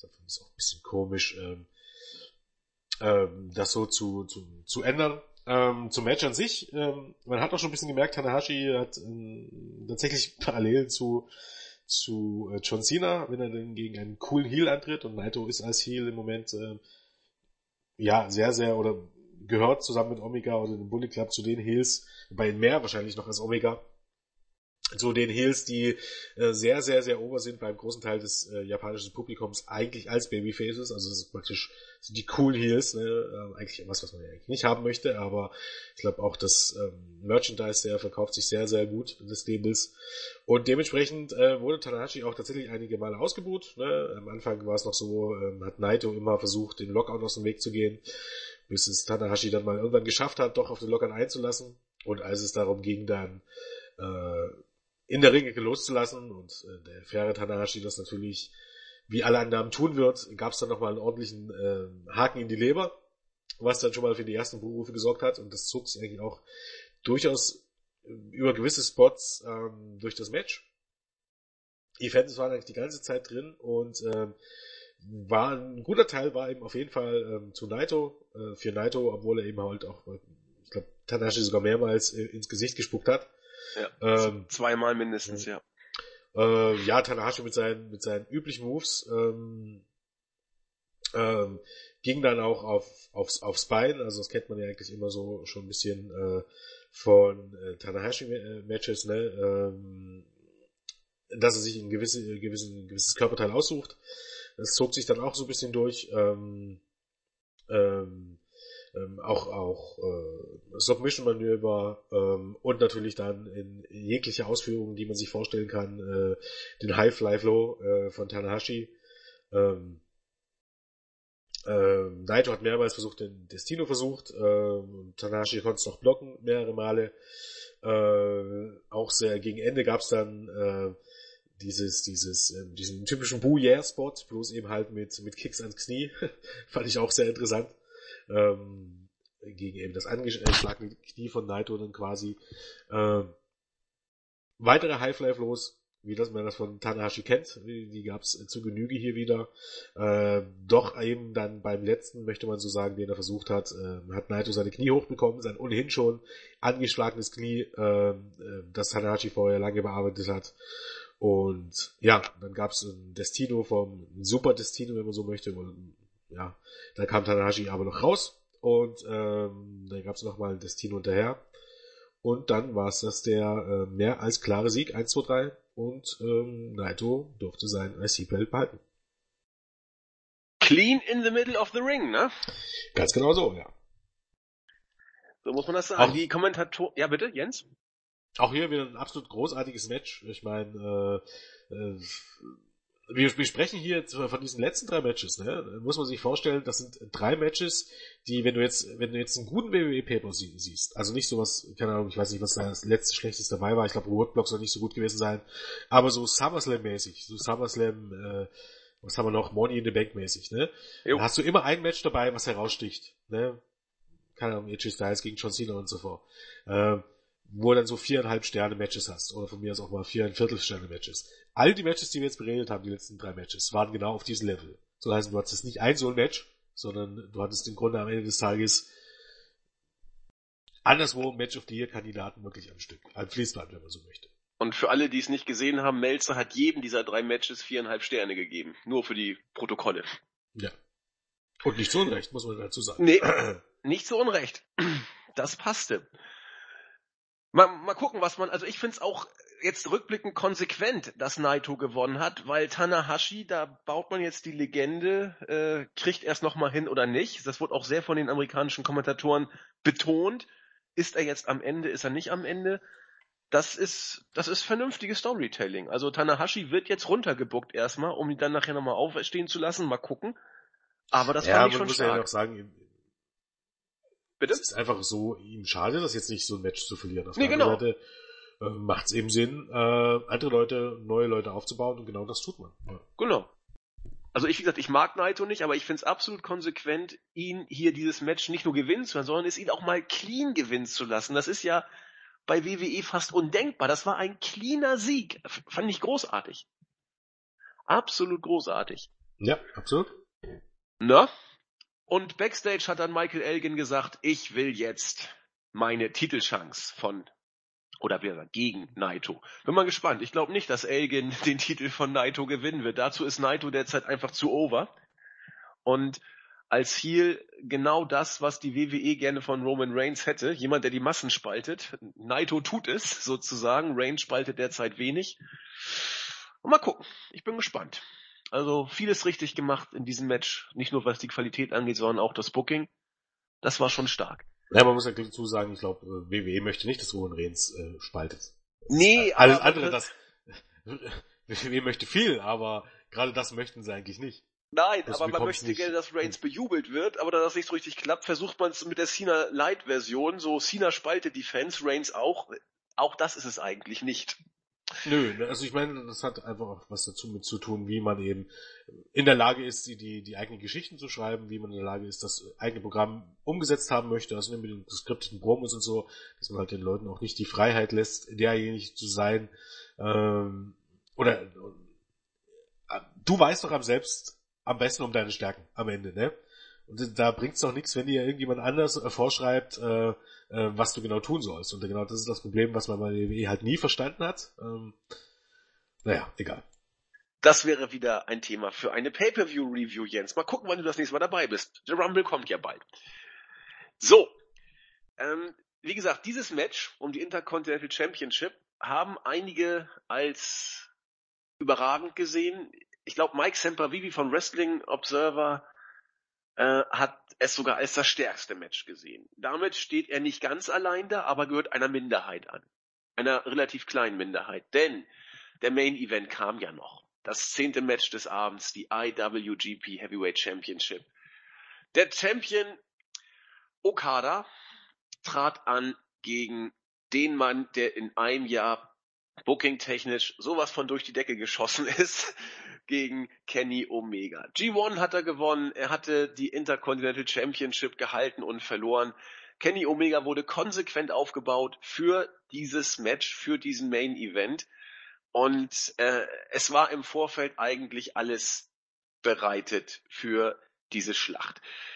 Äh, als Herausforderer kam natürlich äh, Omega als erstes an den Ring im ja mit so einem Terminator-Theme. Ich weiß nicht, meins war es ehrlich gesagt nicht. Das hatte er gar nicht, not, nicht nötig eigentlich, aber was soll's.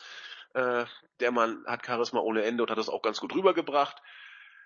Dann kam der Champion Okada und dann ging es los. Ich sage mal kurz die Matchzeit. 46 Minuten und 45 Sekunden. Und es war eigentlich nie langweilig. Ganz im Gegenteil. Ich, also, ich will gar nicht versuchen, dieses Match zu beschreiben. Das darf auch gleich wieder Jens machen, weil äh, man kann auch hier nur vergessen. Aber äh, eine Sache ganz kurz, die ich noch ansprechen muss, bevor ich auf die heißesten Spots aus meiner Sicht dann zu sprechen komme. Also Omega hat hier vielleicht das Match seines Lebens gezeigt. Der hat also so überragend performt, dass äh, so ein bisschen Okada untergeht oder unterzugehen droht. Was Okada hier geleistet hat in diesem Match, war unbeschreiblich. Ähm, das mindest, also auf einem Level wie, wie äh, Kenny Omega. Ich möchte nur nicht, dass man jetzt hier im, im ganzen äh, Omega-Rausch, der ja auch vollkommen berechtigt ist, das war überragend, dass man Okada hier vergisst. Du kannst so ein Match nicht zeigen, wenn du nicht einen überragenden äh, Kompagnon an deiner Seite hast. Und was Okada gesellt hat, was der Junge eingesteckt hat, die, die Tritte von hinten gegen, gegen Okadas Kopf, man sieht in der Zeitlupe, wie der Kopf äh, äh nach vorne fliegt. Ich weiß nicht, der Bengel muss Kopfschmerzen haben ohne Ende, wenn da überhaupt mit den Nacken noch alles in Ordnung ist. Ich weiß nicht, was der ähm, teilweise für Moves auf den Nacken genommen hat, Okada. Meine Fresse. Die Highspots hat natürlich da wieder Omega gehabt. Der, der Dive nach außen auf, äh, auf den, äh, auf den Stuhl, oder besser gesagt, wo, wo Okada ihn gebackbody droppt hat auf den Stuhl. Ich meine, es war ein Backbody Drop. Äh, oder sein, sein äh, Sprung über die, äh, über die Absperrung raus auf, auf Okada das war ja vom Feinsten. Also, und so ging's weiter. Es gab Spots, es gab da Piledriver ohne Ende. Ähm, das Einzige, wenn ich einen kleinen Wermutstropfen anbringen dürfte, das Ende war mir vielleicht ein, ich will nicht sagen overbooked, das nicht, aber vielleicht der ein oder andere Rainmaker zu viel. Andererseits natürlich äh, brauchst du mindestens vier, fünf Rainmakers, um Omega zu besiegen. Das passt dann ja auch, um sein Standing zu zementieren. Aber mir kam es einen kleinen Tick zu viel vor. Ich weiß nicht, ob es der vierte oder fünfte Rainmaker war, nachdem dann äh, Omega äh, einpacken musste. Ich weiß nicht, wie oft Omega seinen Finisher angesetzt hat und wie oft Okada kontern konnte. Ich meine, Omega hat nicht einmal den Finisher durchgebracht. Dafür konnte hm, er, glaube ich, zweimal. Bitte? Hat er nicht. Hat er nicht durchgebracht. Dafür konnte er, glaube ich, zweimal aus dem Rainmaker auskicken. Ja, ich glaube nur einmal. Oder einmal, ich weiß nicht. Ich glaube einmal, beim zweiten Mal hat Okada nicht ge gecovert und ich glaube beim Ende waren sie dann zwei hintereinander. Oder irgendwie so. Oder genau. ich glaube bei zwei hat er nicht gecovert. Aber einmal konnte er halt auskicken. Damit ihr wisst, was wir hier für ein Match gesehen haben. Pizza hat sechs Sterne. Zum ersten Mal in der Geschichte. Ich ja, ich gebe ich geb fünf. Ich war zwischen vier, drei Viertel und fünf ein bisschen hin und her gerissen wegen des Endes, aber scheiß was drauf. Ein Match siehst du so schnell nicht wieder. Hammer. Ja, ich, ich, man muss ganz ehrlich sagen, also warum vier, drei Viertel? Was war denn im Finish falsch? Das Ende war mir ein Tick zu overbooked. Das war alles. Und das ist ein Kinder-Wermutstropfen, deswegen gebe ich auch fünf. Ich finde ich find eigentlich, also das Ende gerade in dem Sinne, was man jetzt, wovon man da jetzt ausgehen kann, was da jetzt demnächst kommen wird, machte generell mehr als Sinn. Also du hast jetzt schon viele Spots aufgezählt. Es ging eben erstmal relativ, erstmal muss man auch den Entrance erwähnen, gerade von Omega, dieses Video, diesen im Terminator-Style. Was ich jetzt bei Triple H sehr, sehr albern und egolastig fand, ne? was du noch dran erinnern kannst, sein Entrance, ähm, Terminator Entrance vor zwei Jahren war es, glaub. Ja. Ähm, ähm, bei Omega kommt das anders rüber. Also es war ja ähnlich in dem Sinne, ne? Bloß es war irgendwie mit dem Augenzwinkern und es kam irgendwie cool rüber. Bei Triple H habe ich irgendwie sofort die Augen gedreht und gedacht, oh, was wieder für ein Ego-Trip. und bei Omega äh, habe ich geschmunzelt, weil es halt, ähm, er nimmt sich, man kennt ihn auch, er war ja früher vor allen Dingen durch sein, als Comedy-Wrestler bekannt, ähm, man nimmt das nicht zu 100% ernst und trotzdem wirkt es einfach ein bisschen cool. Ähm, also man, er möchte nicht cool sein, er ist einfach cool. Das ist, der große Unterschied, glaube ich, zu vielen anderen. Ähm, das ja eben erwähnt und ja, ansonsten zum Match, eben wie so ein typisches ähm, Main-Event ab, fängt erstmal ein paar Minuten sehr, sehr, sehr cooles äh, Chain-Wrestling, muss man dazu sagen. Ähm, viele Spots, äh, viele flüssige Übergänge, ähm, ähm, ähm, äh, selbst ein Headlock-Spot, ne? Also Omega nimmt Omega, äh, Omega nimmt Omega, Omega nimmt Okada in den Headlock und ähm, Okadas Kampf, sich daraus zu befreien, selbst das wurde noch unterhaltsam umgesetzt am Anfang des Matches. Und dann, ähm, ja, im Grunde ähm, entwickelt es sich eben ähm, immer in Match. Meistens ist es so, dass man immer in der ersten Hälfte denkt, okay, das Match äh, ist gar nicht so toll und dann nimmt es in den letzten Minuten so hart auf und dann hast du dein 5-Sterne-Match. Fand ich hier irgendwie äh, gar nicht unbedingt so. Ich finde, ähm, nee, von der ersten Minute an war das ein sehr, sehr großartiges Match. Nicht ein Fünf-Sterne-Match, auch da, also dieses, dieses Stück, was dann am Ende kam, kam äh, ähm, dann am Ende tatsächlich dazu. Aber schon von Anfang an war mir eigentlich im Grunde bewusst, so wie es bisher läuft und dass man das auch nicht verkacken kann, weil man eben halt nicht mit dem Fuck-Finish rechnen konnte, dass das hier ein ganz, ganz, ganz großes Match wird und eins der besten Matches des Jahres. Ähm, ich meine, was jetzt am Ende kam, konnte man jetzt nicht unbedingt äh, voraussehen ja, angefangen eben von Omegas ähm, ähm, Missile Dropkick gegen Okadas Hinterkopf, äh, bis hin zu Okadas äh, Dropkicks, mehreren Dropkicks. Natürlich sein Standard Dropkick ähm, gegen den Gegner, der auf dem Seil sitzt, äh, nach draußen fällt, aber auch dieser einfache Standard Suplex, der glaubt nach halben, äh, Suplex sage ich, Dropkick, der nach einer halben Stunde kommt, einfach nur aus dem Stand und Okada springt so hoch wie kein anderer, also nicht umsonst sagt man, dass Okada den besten Dropkick im Business hat. Und dann dieser Missile Dropkick, ähm, äh, von Okada gegen Omega, wo Omega durch den halben Ring fliegt. Dann kurz vor Ende nochmal einer, ich glaube, da, da saß Omega da, auch, auch da, wo er dann nochmal, keine Ahnung, durch den halben Ring fliegt, nur von so einem, einem Dropkick. Ähm, äh, Okadas äh, Bodypress über die Ringabsperrung, ähm, von draußen mit einem Anlauf äh, über den ganzen Ring. Ähm, dieser unglaubliche, wirklich äh, mit einer der schönsten oder besten getimten äh, äh, Flip Dives von Omega, ne, als hier die Young Bucks hier ihr Terminator äh, äh, Getrommel gemacht haben, ne, und Omega mit diesen mit diesen ähm, äh, Flip Dive nach draußen gesprungen ist und wirklich so perfekt gelandet ist. Das, das Ding hatte Wucht, also es sah wirklich aus, als wenn es echt wäre und trotzdem äh, ist er so perfekt auf Okada gelandet, weil er auch Okada genau weiß, wo er stehen muss. Ähm, äh, einfach großartig. Was, was, was war dann noch? Äh, eben halt dieser Golden Triangle Moonsault nach, nach, also nach draußen, aber nicht nach draußen, direkt nach draußen, sondern so weit gesprungen, dass es über die, die Absperrung ging, wo Okada stand. Äh, auch das ein unglaublicher Spot. Äh, dann kam der Tisch ins Spiel. Äh, Und zwar nicht so ein Lariflari ECW, äh, ich bin zwei Millimeter Ticktisch, sondern das, das Ding sah ordentlich stabil aus, muss man ganz ehrlich sagen. Und das brach auch nicht gleich.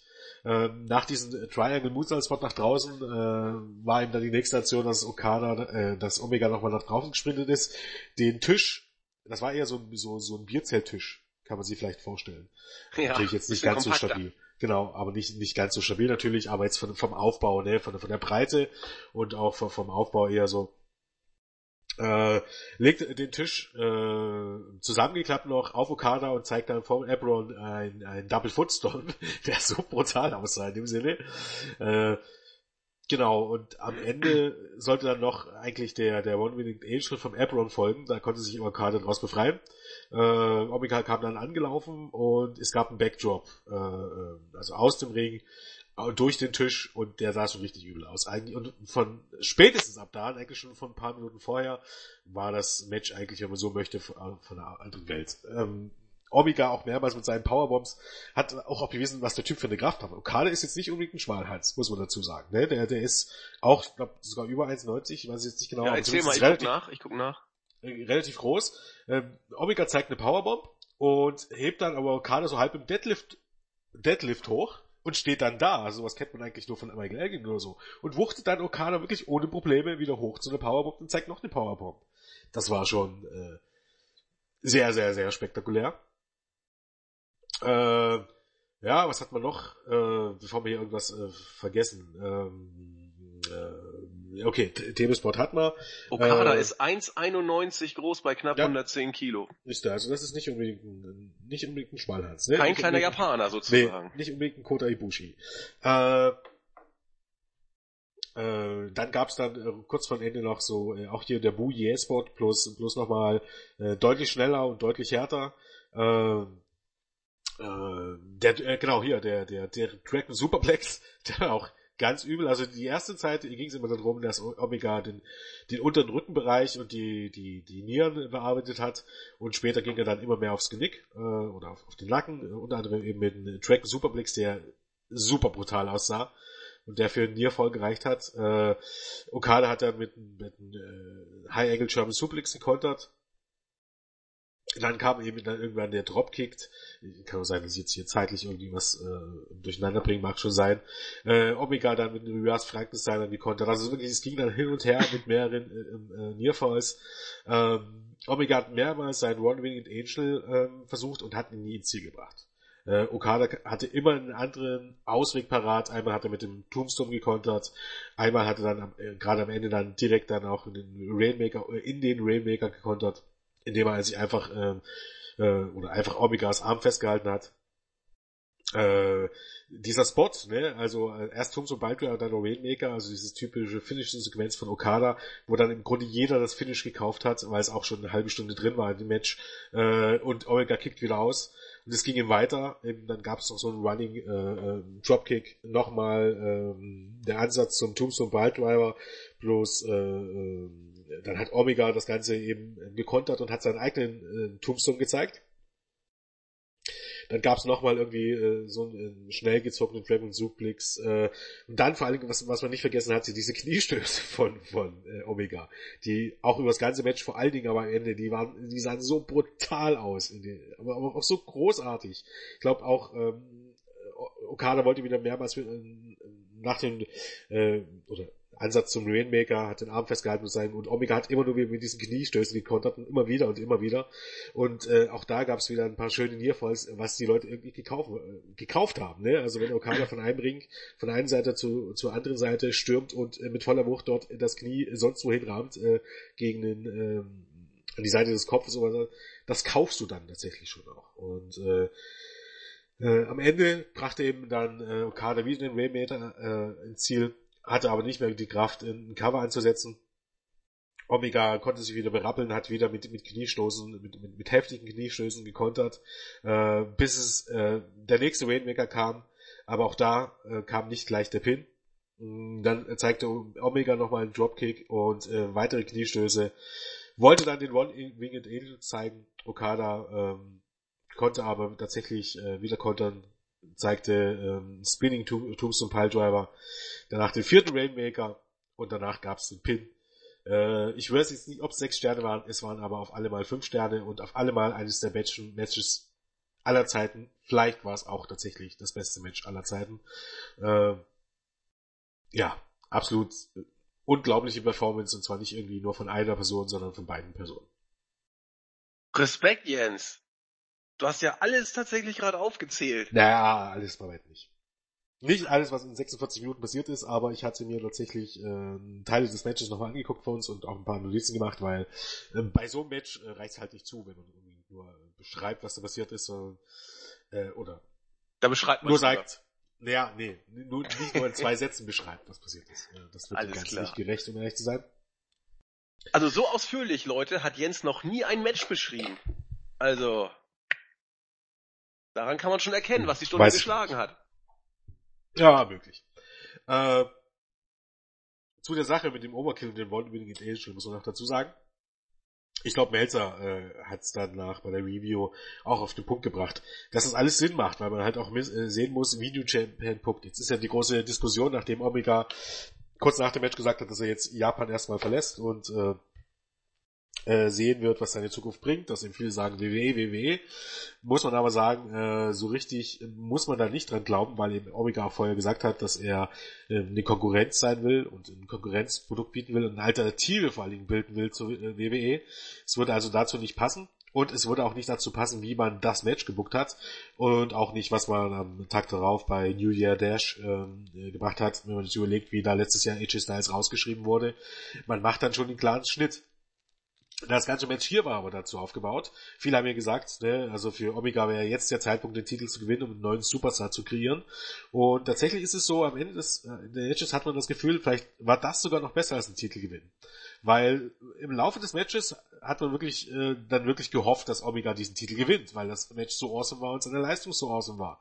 Äh, und am Ende war es einfach so, es wurde eigentlich generiert, und eine Story erzählt, die dich dazu bringt, jetzt noch viel mehr zu wollen, dass Omega diesen Titel gewinnt. Und es gibt eine Sache, die dieser große Hoffnungsschimmer ist und bleibt. Und das passiert bei New Japan nicht, äh, äh, bei jeder anderen Promotion, ne? auch bei einer guten Promotion wie Ring of Honor beispielsweise, wo könnte man sagen, okay, das war ein Zufall, das hat nichts zu bedeuten. Aber hier ist es kein Zufall. Und zwar die Tatsache, dass Omega nicht ein einziges Mal diesen One-Winning Angel gegen Okada durchgebracht hat. Und das heißt nichts anderes, genau. als dass spätestens in einem Jahr, vielleicht auch schon im Sommer, äh, weiß ich jetzt bei welcher Show, vielleicht schon vor dem Climax, äh, ich glaube, was kommt da noch? New Beginning ist zu zeitig, aber irgendwie dann das, was in, äh, weiß ich, vielleicht Dominion oder so, müsste ich jetzt mal schauen, aber irgendwie das, was direkt vor, vor dem Climax kommt, oder spätestens aber in einem Jahr bei Wrestle Kingdom äh, 12 wird Omega gegen Okada mit den One-Winged Angel gewinnen und sich den Titel holen. Das sage ich hier unter Garantie, wird das passieren, es sei denn, äh, Omega hat New Japan gescrewt und daran will ich einfach nicht glauben. Das wird wohl nicht der Fall sein. Sondern das ist so genauso geplant, auch die Auszeit, weil Okada jetzt wird es ihm jetzt erstmal mit, mit äh, Suzuki Gun bzw. Minoru Suzuki äh, zu tun bekommen. Äh, Omega bekommt die Auszeit, vielleicht muss er sich auch nochmal durchs, durchs, ähm, durch den G-Climax kämpfen und nochmal den gewinnen, um äh, ein Titelmatch nächstes Jahr zu bekommen. Aber es wird darauf hinauslaufen, dass Omega Okada mit den One-Winged Angel besiegt und den Titel holt. Es ist kein Zufall, dass er diesen Move nicht ins Ziel gebracht hat. Hoffen wir das Beste. Wäre ein Traum. Viele haben gesagt, oh, ich hätte Omega so gegönnt und genau daran knüpft New Japan an, wie du gesagt hast. Es wäre wär überragendes Langzeitbooking. Und wenn ja, es erst in einem Jahr ist.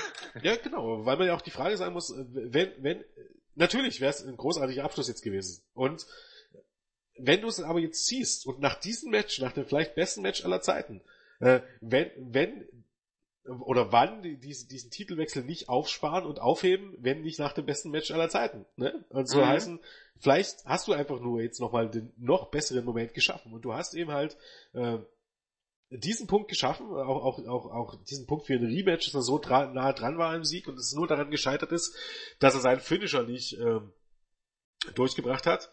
Äh, war alles in allem wirklich perfekt und ein Match, was man sehen sollte und für das man sich auch mal für einen Monat New Japan World bestellen sollte. Ich meine, die acht Euro machen es nicht aus und ich glaube, ähm, äh, äh, Access, also der Sender in den USA, der äh, New Japan überträgt, jede Woche eine Stunde, überträgt dieses Match, glaube auch diese Woche sogar in voller Länge. Also dann nochmal mit ähm, Jim Ross und Josh Barnett, was das Ganze nicht unbedingt schlechter machen dürfte, nehme ich mal ganz stark an.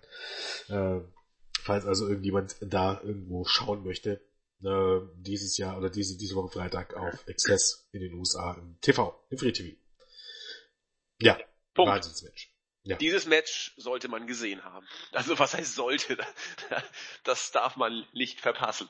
Gewissermaßen. Wenn man nicht weiß, um was es geht, auch zur Storyline, da gibt's vorher nochmal auch haben wir im Gang immer sehr, sehr lange Video-Packages, diesmal auch mit englischen Untertiteln, kommt man da relativ schnell rein, um was es da geht, äh, spielt aber hier auch gar nicht so, so groß die Rolle, ähm, weil man die Rollenverteilung ist klar, der Okada, der, der, ja, man könnte sagen, der Golden Boy, äh, der, ähm, ist der, der laut äh, oder für die Japaner in New Japan in, in neue Ära führt und Kenny Omega, der New Japan aber seinerseits äh, in eine neue Ära führen will, aber global gesehen und nicht nur in, in, äh, in Japan.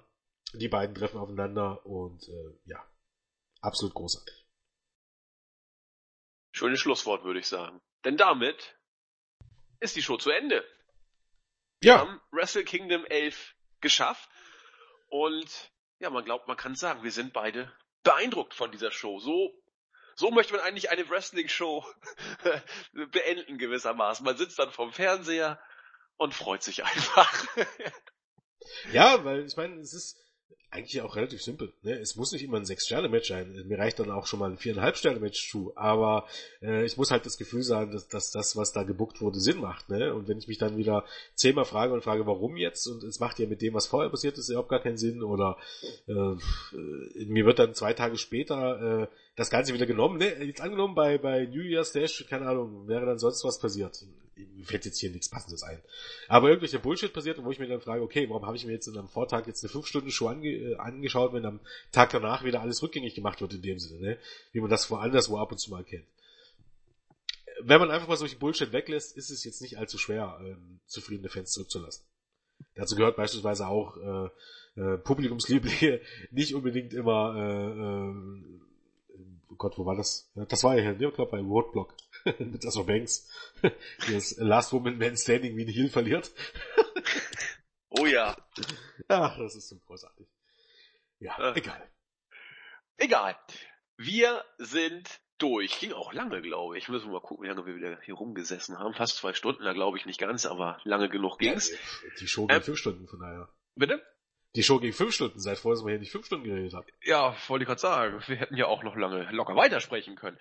Wir grüßen aber kurz. Ähm, auf der Startseite grüße ich Timo, Ulisep und X, X Bad News, die sich herzlich gerne eine äh, Review gewünscht haben. Na, nun ist sie ja da, da äh, haben wir euren Wunsch quasi erfüllt. Sergeant Briggs, Hollywood Hogan, Martino Star, Petermann, Real Nico und Trafalgar, die auch zu New Japan auf der Startseite was geschrieben haben. Grüße an euch, falls ihr reinhört.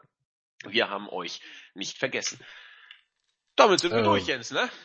Genau. Ich grüße an der Stelle noch äh, erstmal das gesamte Team. Nochmal äh, ähm, danke fürs letzte Jahr und äh, auf viel Erfolg im nächsten Jahr. Also bist ja du mit angesprochen, wenn man so möchte. Danke, danke. Ich grüße mit äh, äh, JE, unseren Fa äh, Fake Julian, äh, besser gesagt JE-2601, äh, der uns heute auch nochmal mit der Technik ein bisschen geholfen hat.